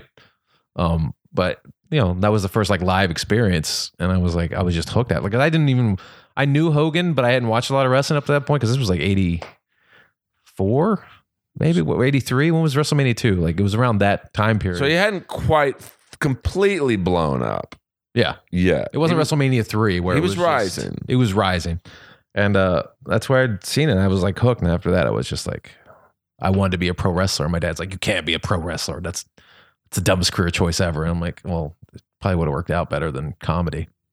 I mean, yeah, that's tough. If you if I had if I had a kid and I said I want to be a pro wrestler or a comic, I'd be like, oh boy. Yeah, I don't know what my I was screwed from the beginning because that's what I wanted, pro wrestler or comic. And then I got older, I was like, oh, comic's probably going to be the safer choice. And then my kid wants to code computers and do computer game, and I'm like, oh, that's what normal people want to do. Well, I do find the worlds are very similar, minus the working out for most uh, Yeah. most stand ups. Uh, Well, the, yeah, the stand up does the writing and the wrestler has to work out. That's what they have to do outside of the performance. You but it's insane travel. It's it's incredibly bizarre hours. meet weird people. Yeah, I mean, uh, the drug use, Yeah. alcohol, womanizing. You're hated for no reason. Yeah, uh, You're there are loved for no reason. cl- a lot of closeted homosexuals Yeah. in both businesses. a lot of bitterness. Uh, you know, you always heard Flair was always trying to keep younger wrestlers down, and But like, how would you like? I could see where in that business, and even like this business, where when you get a certain age, they're trying to shove you out the door. So like, why would you not try to defend your turf? I mean, that's a natural instinct. Oh yeah, I mean, I you know they say when Hogan was in uh, WCW, like he never wanted the job to like Sting, who was actually might be one of the few guys who was younger than him, Yeah. because he he knew Sting was like the the guy, uh, and uh, And Triple H didn't want a job to him yeah, I mean that I at mean that's, WrestleMania. that's what got me on Piper's podcast was my bitterness Oh, about God. how Still uh, haunts me. well, just like It's such a slap in the face. I mean, here's a guy, who- thirty years in the fucking business. He carried a company for I don't know how many of those years. And, and it's all one company now. Yeah. but I think in Vince's mind it was fuck 'em. Yeah. Oh, you you never sold out to me. Well, Well, now I'm gonna make you Triple H's bitch. I wish he hadn't taken that match. I mean, you know, it's it's you know, seeing Sting lose to Triple H at WrestleMania was like seeing Michael Caine and like Jaws four. It- It's just like, who got who booked you Oh, that? like- who books it? But you can forget about Jaws 4. I mean, that kind of goes away, but like WrestleMania is like, that's always like his one match. And it's just the bald spots and like, you know, And you- people chanting, you'll still, you still got it, but like he didn't. Well, I mean, there was that one. You know, I'll give Triple H this. Like, you know, they're both older. They're both slow as shit. Yeah. So they kind of looked fast in there against each other. Yeah. So I, I Oh, you know, Triple H made him look as good as I think you could make him look, but he still didn't put him over. yeah, but there was that one segment where Sting had a few high kicks. It's like, oh, fuck, he's, he's, he's got it still. And then, uh, you know, the NWO run in w- made no sense. No, none. I mean, I know it's fake or fictional or uh, scripted, Yeah. whatever you want to call it, but I need a little bit of realism. Just keep some of the the stuff that we've been. wa- I mean, it's we're not watching an isolated incident. There's history here and there's past, so you have to keep that in mind when you're bringing in the NWO to save Sting. Which made absolutely zero, Zero sense. sense. because he was never aligned with the NWO black and white. S- Triple H had more to do more affiliation with the NWO than Sting did. Yeah. I mean, he was part of the clique, And then which was the original incarnation of the NWO, which made no sense. Why th- he would- it made zero zero sense. and then uh who was it? Uh Shawn Michaels and uh, Kevin Nash fighting. It's like, dude, he literally just inducted you into the Hall of Fame last night. Yeah, Like, what? No. It's I mean, not I know working. it's WrestleMania, it's- and they've got to the point now where it's just a show, and it's like, hey, we're just this is just a show. Everything's like tongue in cheek and wink, wink, tongue in cheek and wink, wink, wink to the audience. But like, don't do that. Don't just throw everything out just for, to get a some weird pop out of the crowd. Well, and then 20 minutes later, after the, the, horrific match, like it would have been cool if Shawn Michaels just did the super kick to Sting. Like, because they, to my knowledge, have never been in the ring together. No, I don't think they have. So I kind of, okay, that's cool. Yeah.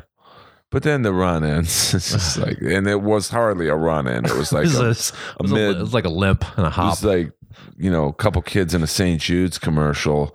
Uh, you know, by the way, I just donated to St. Jude's. So you can make that joke then. Well, it's been so cold. Like I wanted that blanket they show the Oh, kid that's- wearing. I mean, that they. I hate that commercial. They show the kid with like no neck, and he's like asking for money, and then you're like, I gotta give to Yeah, this gotta kid. get- I and then didn't they really like that blanket. show the the drummer from Def Leppard's kid, you know, with no arm or something. It's like, oh man, I gotta like. I feel better if I saw that commercial with the dogs and the Sarah Oh, McLaughlin. the Sarah McLaughlin song.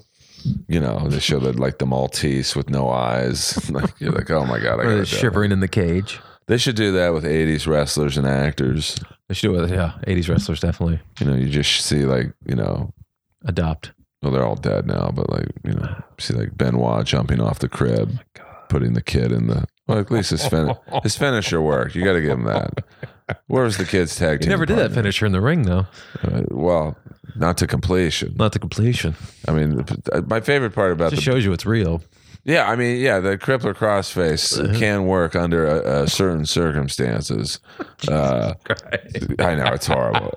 It's probably time to end the podcast when we're doing uh, uh, triple homicide zingers. Uh, my god. but I did love, like, you know, the day after, you know, that whole thing, like the WWE puts out this raw tribute saying what a great Oh, guy I remember that. They Benoit just- was. and then Tuesday. Oh, that never happened. So we better change SmackDown's taping. We better. Oh Uh, my god. I remember. I remember watching it. I was like, I I was flying back east for some shows, and I heard that Benoit died, and I was able to watch Monday Night Raw that night, and like, oh, they gave him a big tribute to it.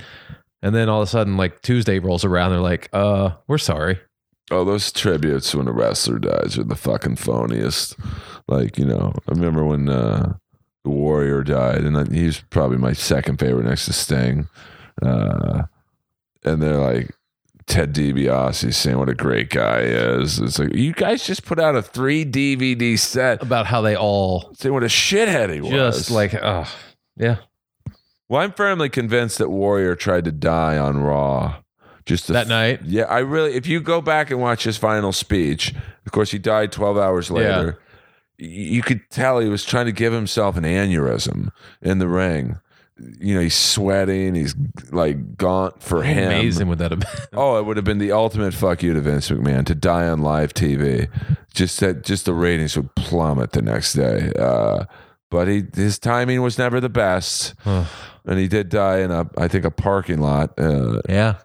you know, so Yeah, airport or something, right? I think he was on his way to the airport and he Oh, died in like the airport. parking hotel, lot, the hotel parking lot. like a right? Whole Foods or something. You know, Sad. I think when he, he let go of his bitterness, it killed him. The bitterness kept him alive. Yeah, I mean, it's well, I I see it. In, That's why we're aging so well. well, yeah, my my, uh, you know, I you know I'm a Now we're in our 40s, but we could play 30s. well, you could. I mean, you know, I've h- I've held up well. You Yeah. know, I mean, you know, So the- it's the bitterness keeps you young. you know, I don't really think I'm bitter. I think I'm honest. Yeah.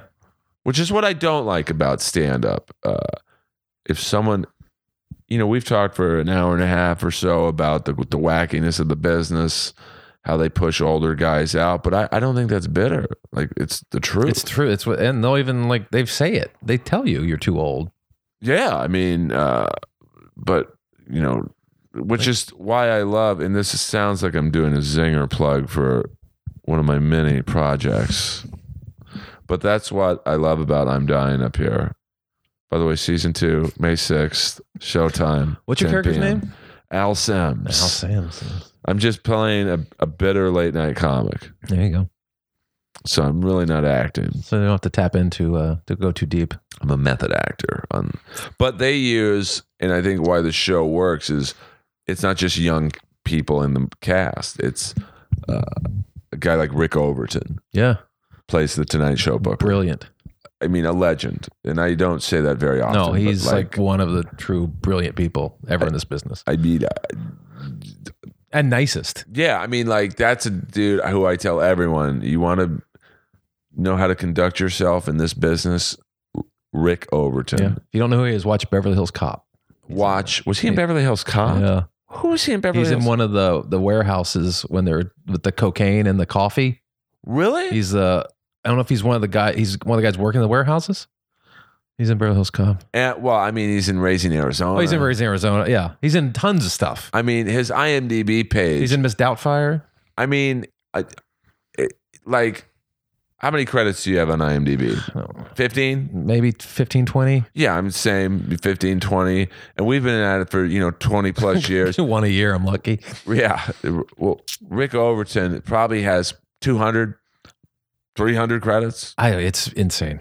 Uh, so He's a brilliant man. oh my and the nicest uh, guy and that's but that's why i love like that show is like you know melissa leo's uh, you know the oscar winner but Yeah. like she's um you know not a, a teeny bopper you know she's you know in her early 50s you know rick's got to be late 50s uh dom herrera's in the show he's Yeah. amazing joey diaz is you know in his late 40s like a- and you have like some people like Jake Lacey and, and Andrew Santino and Al Madrigal and Eric Griffin who are younger.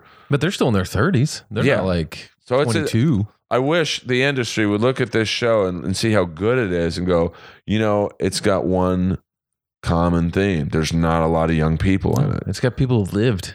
Yeah, so you can be funny and have a successful show. And honestly, most of the people watching TV nowadays are older. Yeah. The younger generation isn't watching TV. They, they want YouTube videos. They want, uh, you know, who's that YouTube freak? Uh, Logan, Logan Paul. Paul. uh, you know, who's in like a Twitter beef right now with Chris D'Elia. Oh, It's- It's really? really fascinating because it's just it's like a, a roast battle.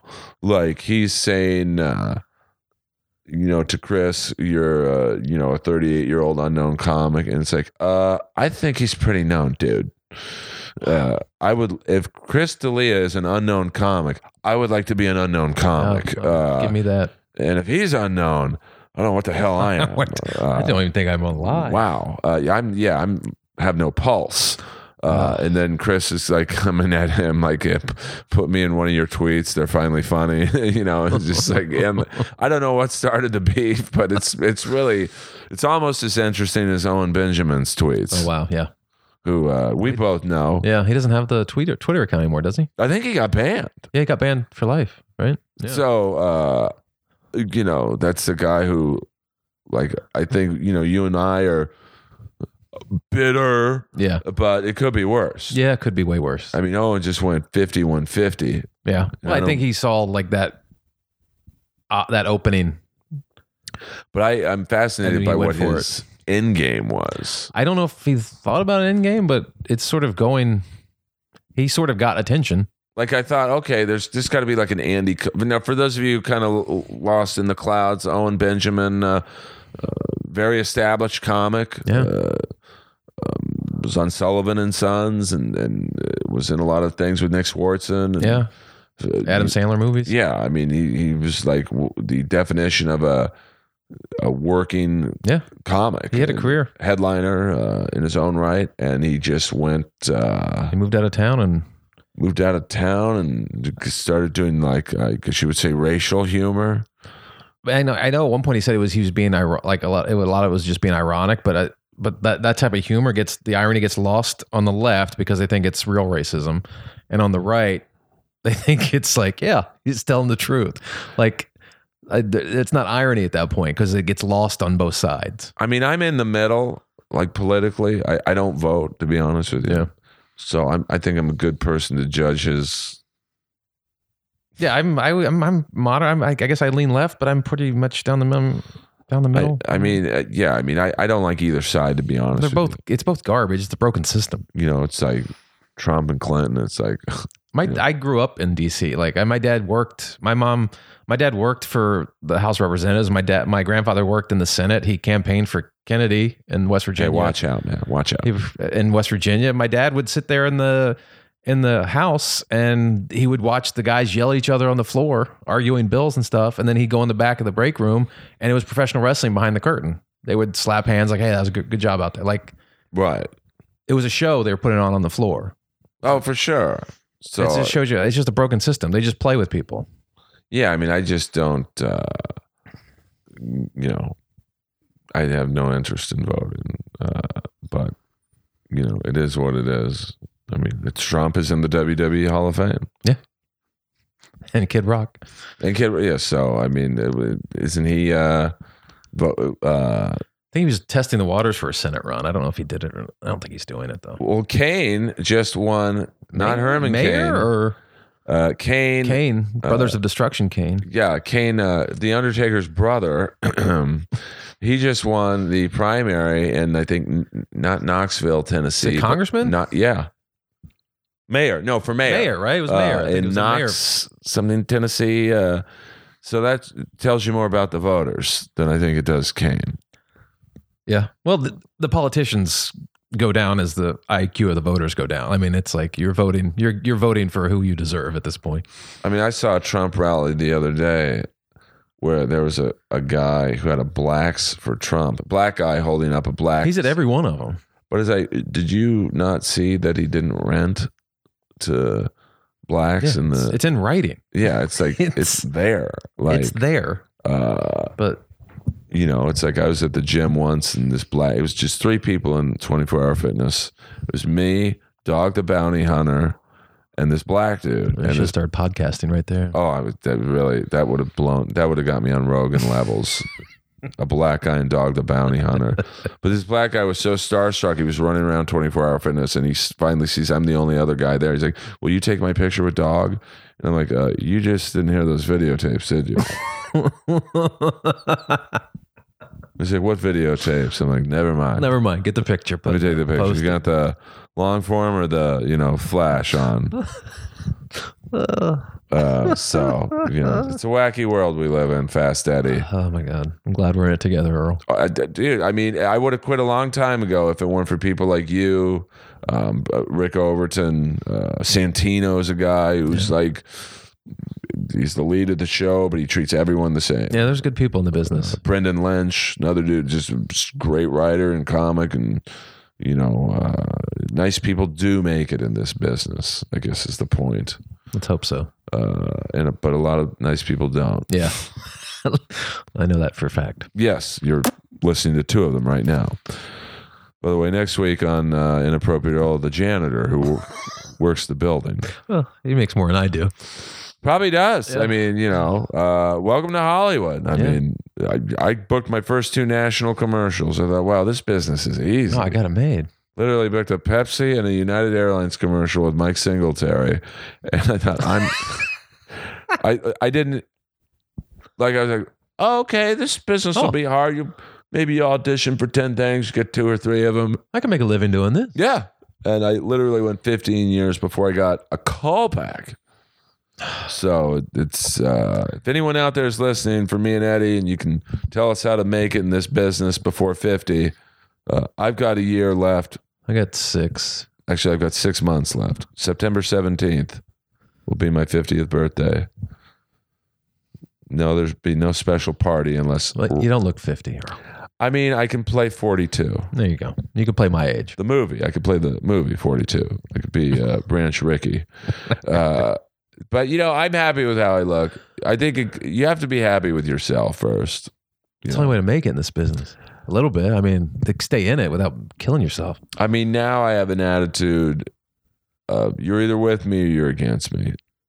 You don't think I'm funny? That's fine. F off. There's enough options out there where you can just go somewhere else. Just, but you know, yeah, I mean, uh, almost almost too many options. Yeah. I mean, you know, there's Netflix, there's Comedy Central, there's uh, YouTube, there's uh, one trillion podcasts. yeah, I mean, uh, so uh, you know, Find what you like and and support do it. be good at it, and uh, hopefully one it takes one person to to um help you, who has uh, the juice to do so, and uh, you know, uh, like Samoa Joe, I'm going to start performing in a towel around my neck.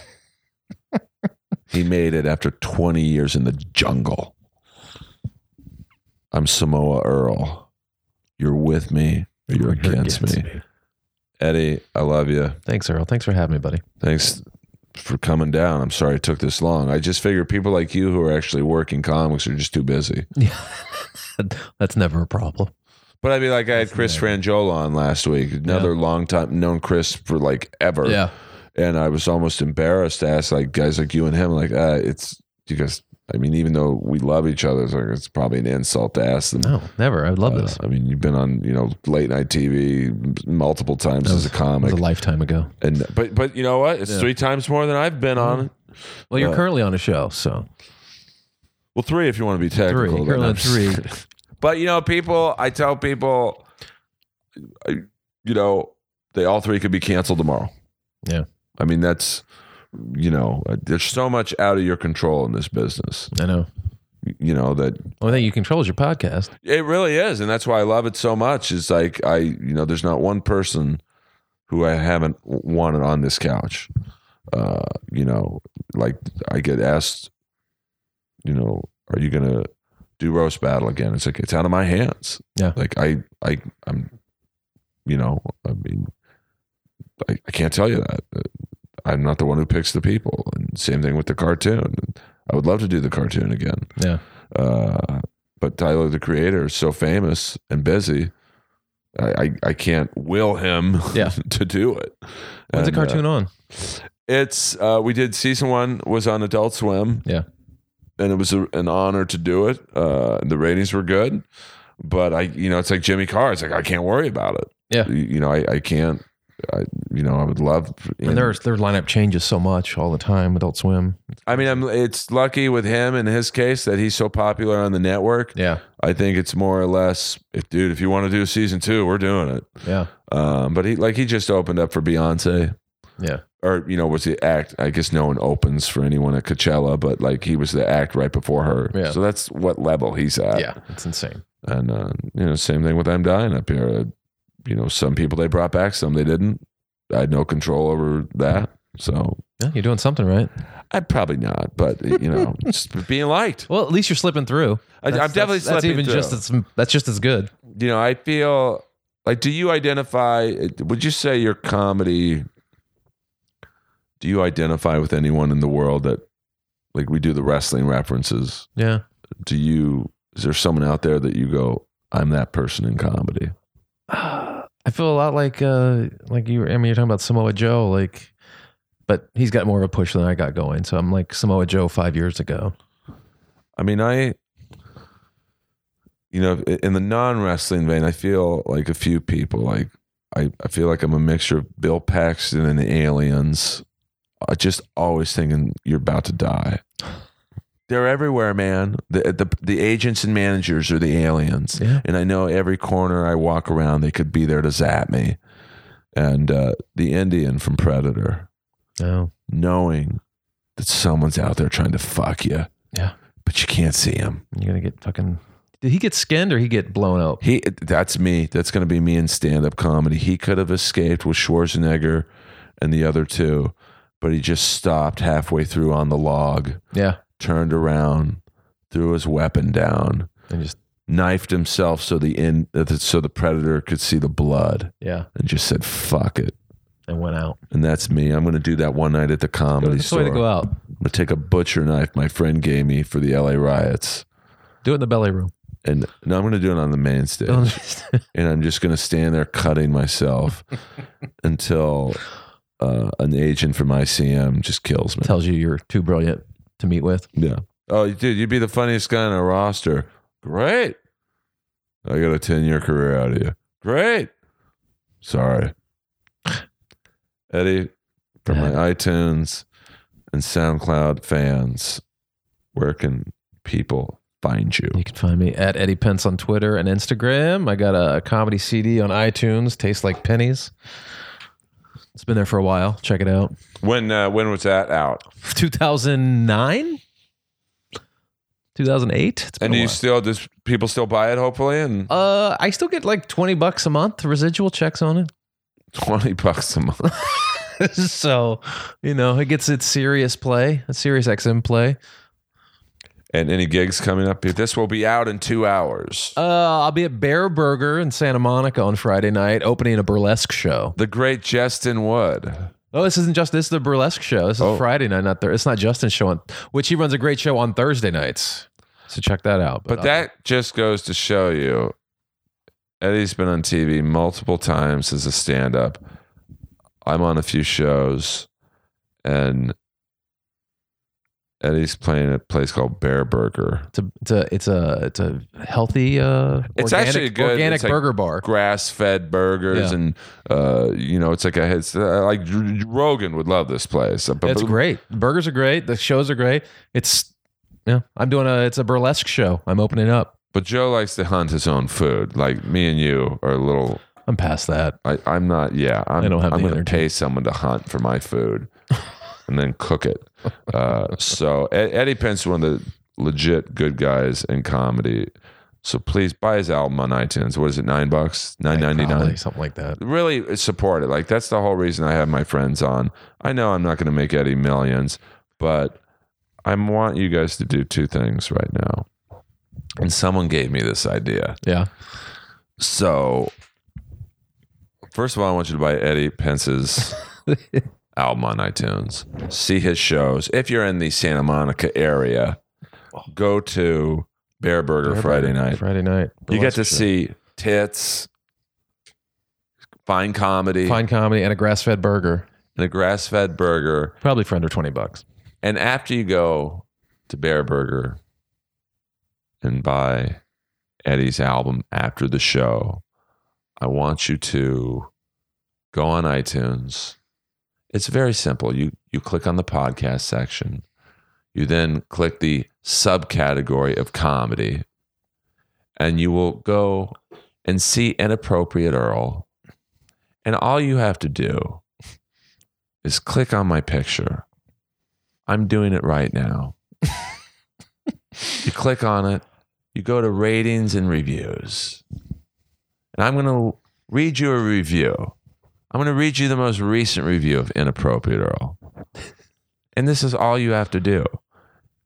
Right under customer reviews, there's a little button you could hit that says write a review. Now, I don't know who leaves these reviews, but one was left on May 1st, 2018, five star review Three four days ago. Three days ago. Yeah. funny and well worth the download. Earl is inappropriate at times, though. The next review you know, I don't know what this guy was smoking. I'm assuming it's a guy. Another five star review. Thank you very much. A fine bourbon with the edgy touch of a Bob Probert, a splash of a Jewish Bobo Brazil, and the sweet thunder of Motorhead. Oh, Now, the next review, just three letters. What a podcast. Doesn't say it's good or bad. Just says, what a podcast. What is it? Yakov Smirnov. And in full honesty, I'm going to click on the most critical. This is by Concert Vet, March 31st, 2017. over here. Started off good with interviews with Stephen Piercy of Rat, but lately the guests are mainly comedians, ones you've probably never heard of There we go. unsubscribed. That's the one we were talking about. One more bad review by uh, Lejean X at Yahoo. No, I'm sorry. This is by Toddzilla. This guy plays it safer than any podcaster out there. Very much afraid to have a conversation that can be even slightly uncomfortable. Contrary to his stage persona, Skakel, more than anything, wants to ingratiate himself to his guests. He'll push back when they're gone. Part of listening to a good interview is the joy of an honest give and take, leading to a little more uh, understanding of the person. Skakel wants to show his agreement and be liked. So, really, why bother? Wow. you know, I understand what they're saying, but I also don't think an interview has to be confrontational. So between two people that like each other and And don't- in general, I have people on who I like. I really don't want to. I could have an interview on with some, And uh, what what are you going to pull out of me that's going to be so controversial Yeah. and interesting? like literally Eddie Pence is, along with uh, like Rick Overton, who, who's been on the podcast, the t- two nicest guys I've ever met in life, not comedy. What am I supposed to do? Shit on them to get a zinger fest going? But I appreciate the uh, feedback. He took the time. So the point is, leave a review. You know, I'm a one man operation. As you can see by my Facebook Live video, which was sideways, I just looked on Facebook. It's completely was- sideways. Well, sitting on pillows. it's the um no, but I mean like there was Oh, it something. didn't- it didn't flip. it didn't Screen flip. So good luck watching that. Uh, hopefully you do, but uh, I'm a one man operation here. I have no publicist. I did not hack into iTunes as someone recently accused me of. How about 20 years of fucking hard work Yeah. in the jungles? And now I'm number 15 on iTunes. Good for you. Number four last Saturday. Been a rough week for me. I dropped 11 spots. uh, It's a grind, man. well, it is, but I, you know, Constant, constant grind. but I did not hack into anything, you haters out there. Jerks. And to the people who don't like the podcast, start your own. See how hard it is to get people to come to your couch that I've had sex on. Oh, which not where I was sitting. The whole part, baby Oh, God cakes. damn it! If that that couch should have a podcast, It cleans up nice. it probably it does. I've had this couch since uh, 2001. Bought it at uh, Levitt's in uh, Tarzana. Love it. It's nice. All right, guys. Inappropriate Earl, SoundCloud and iTunes. Become a fan of Eddie Pence. Buy his album on iTunes. And I really mean that. Help me out. If you don't want to leave a review, I wish you would, but please buy Eddie's album. Just put a couple bucks in his pocket, Just buy one track, ninety nine cents. but buy the whole thing. but it's about support. It is. If you're comedy fans, Rogan has Bert Kreischer, Tom Segura, Tony Hinchcliffe on to expose them to his fan base, and they're now stars. I'm just trying to get Eddie a couple bucks in the bank. It ain't gonna make him famous, but maybe you become fans of his and you follow him, and it's all a circle. So uh, thank you guys for the love and support. I love you all. Coming soon, we have a very special guest from the roast world. I'll give you a hint. He's not the shock master, but he is the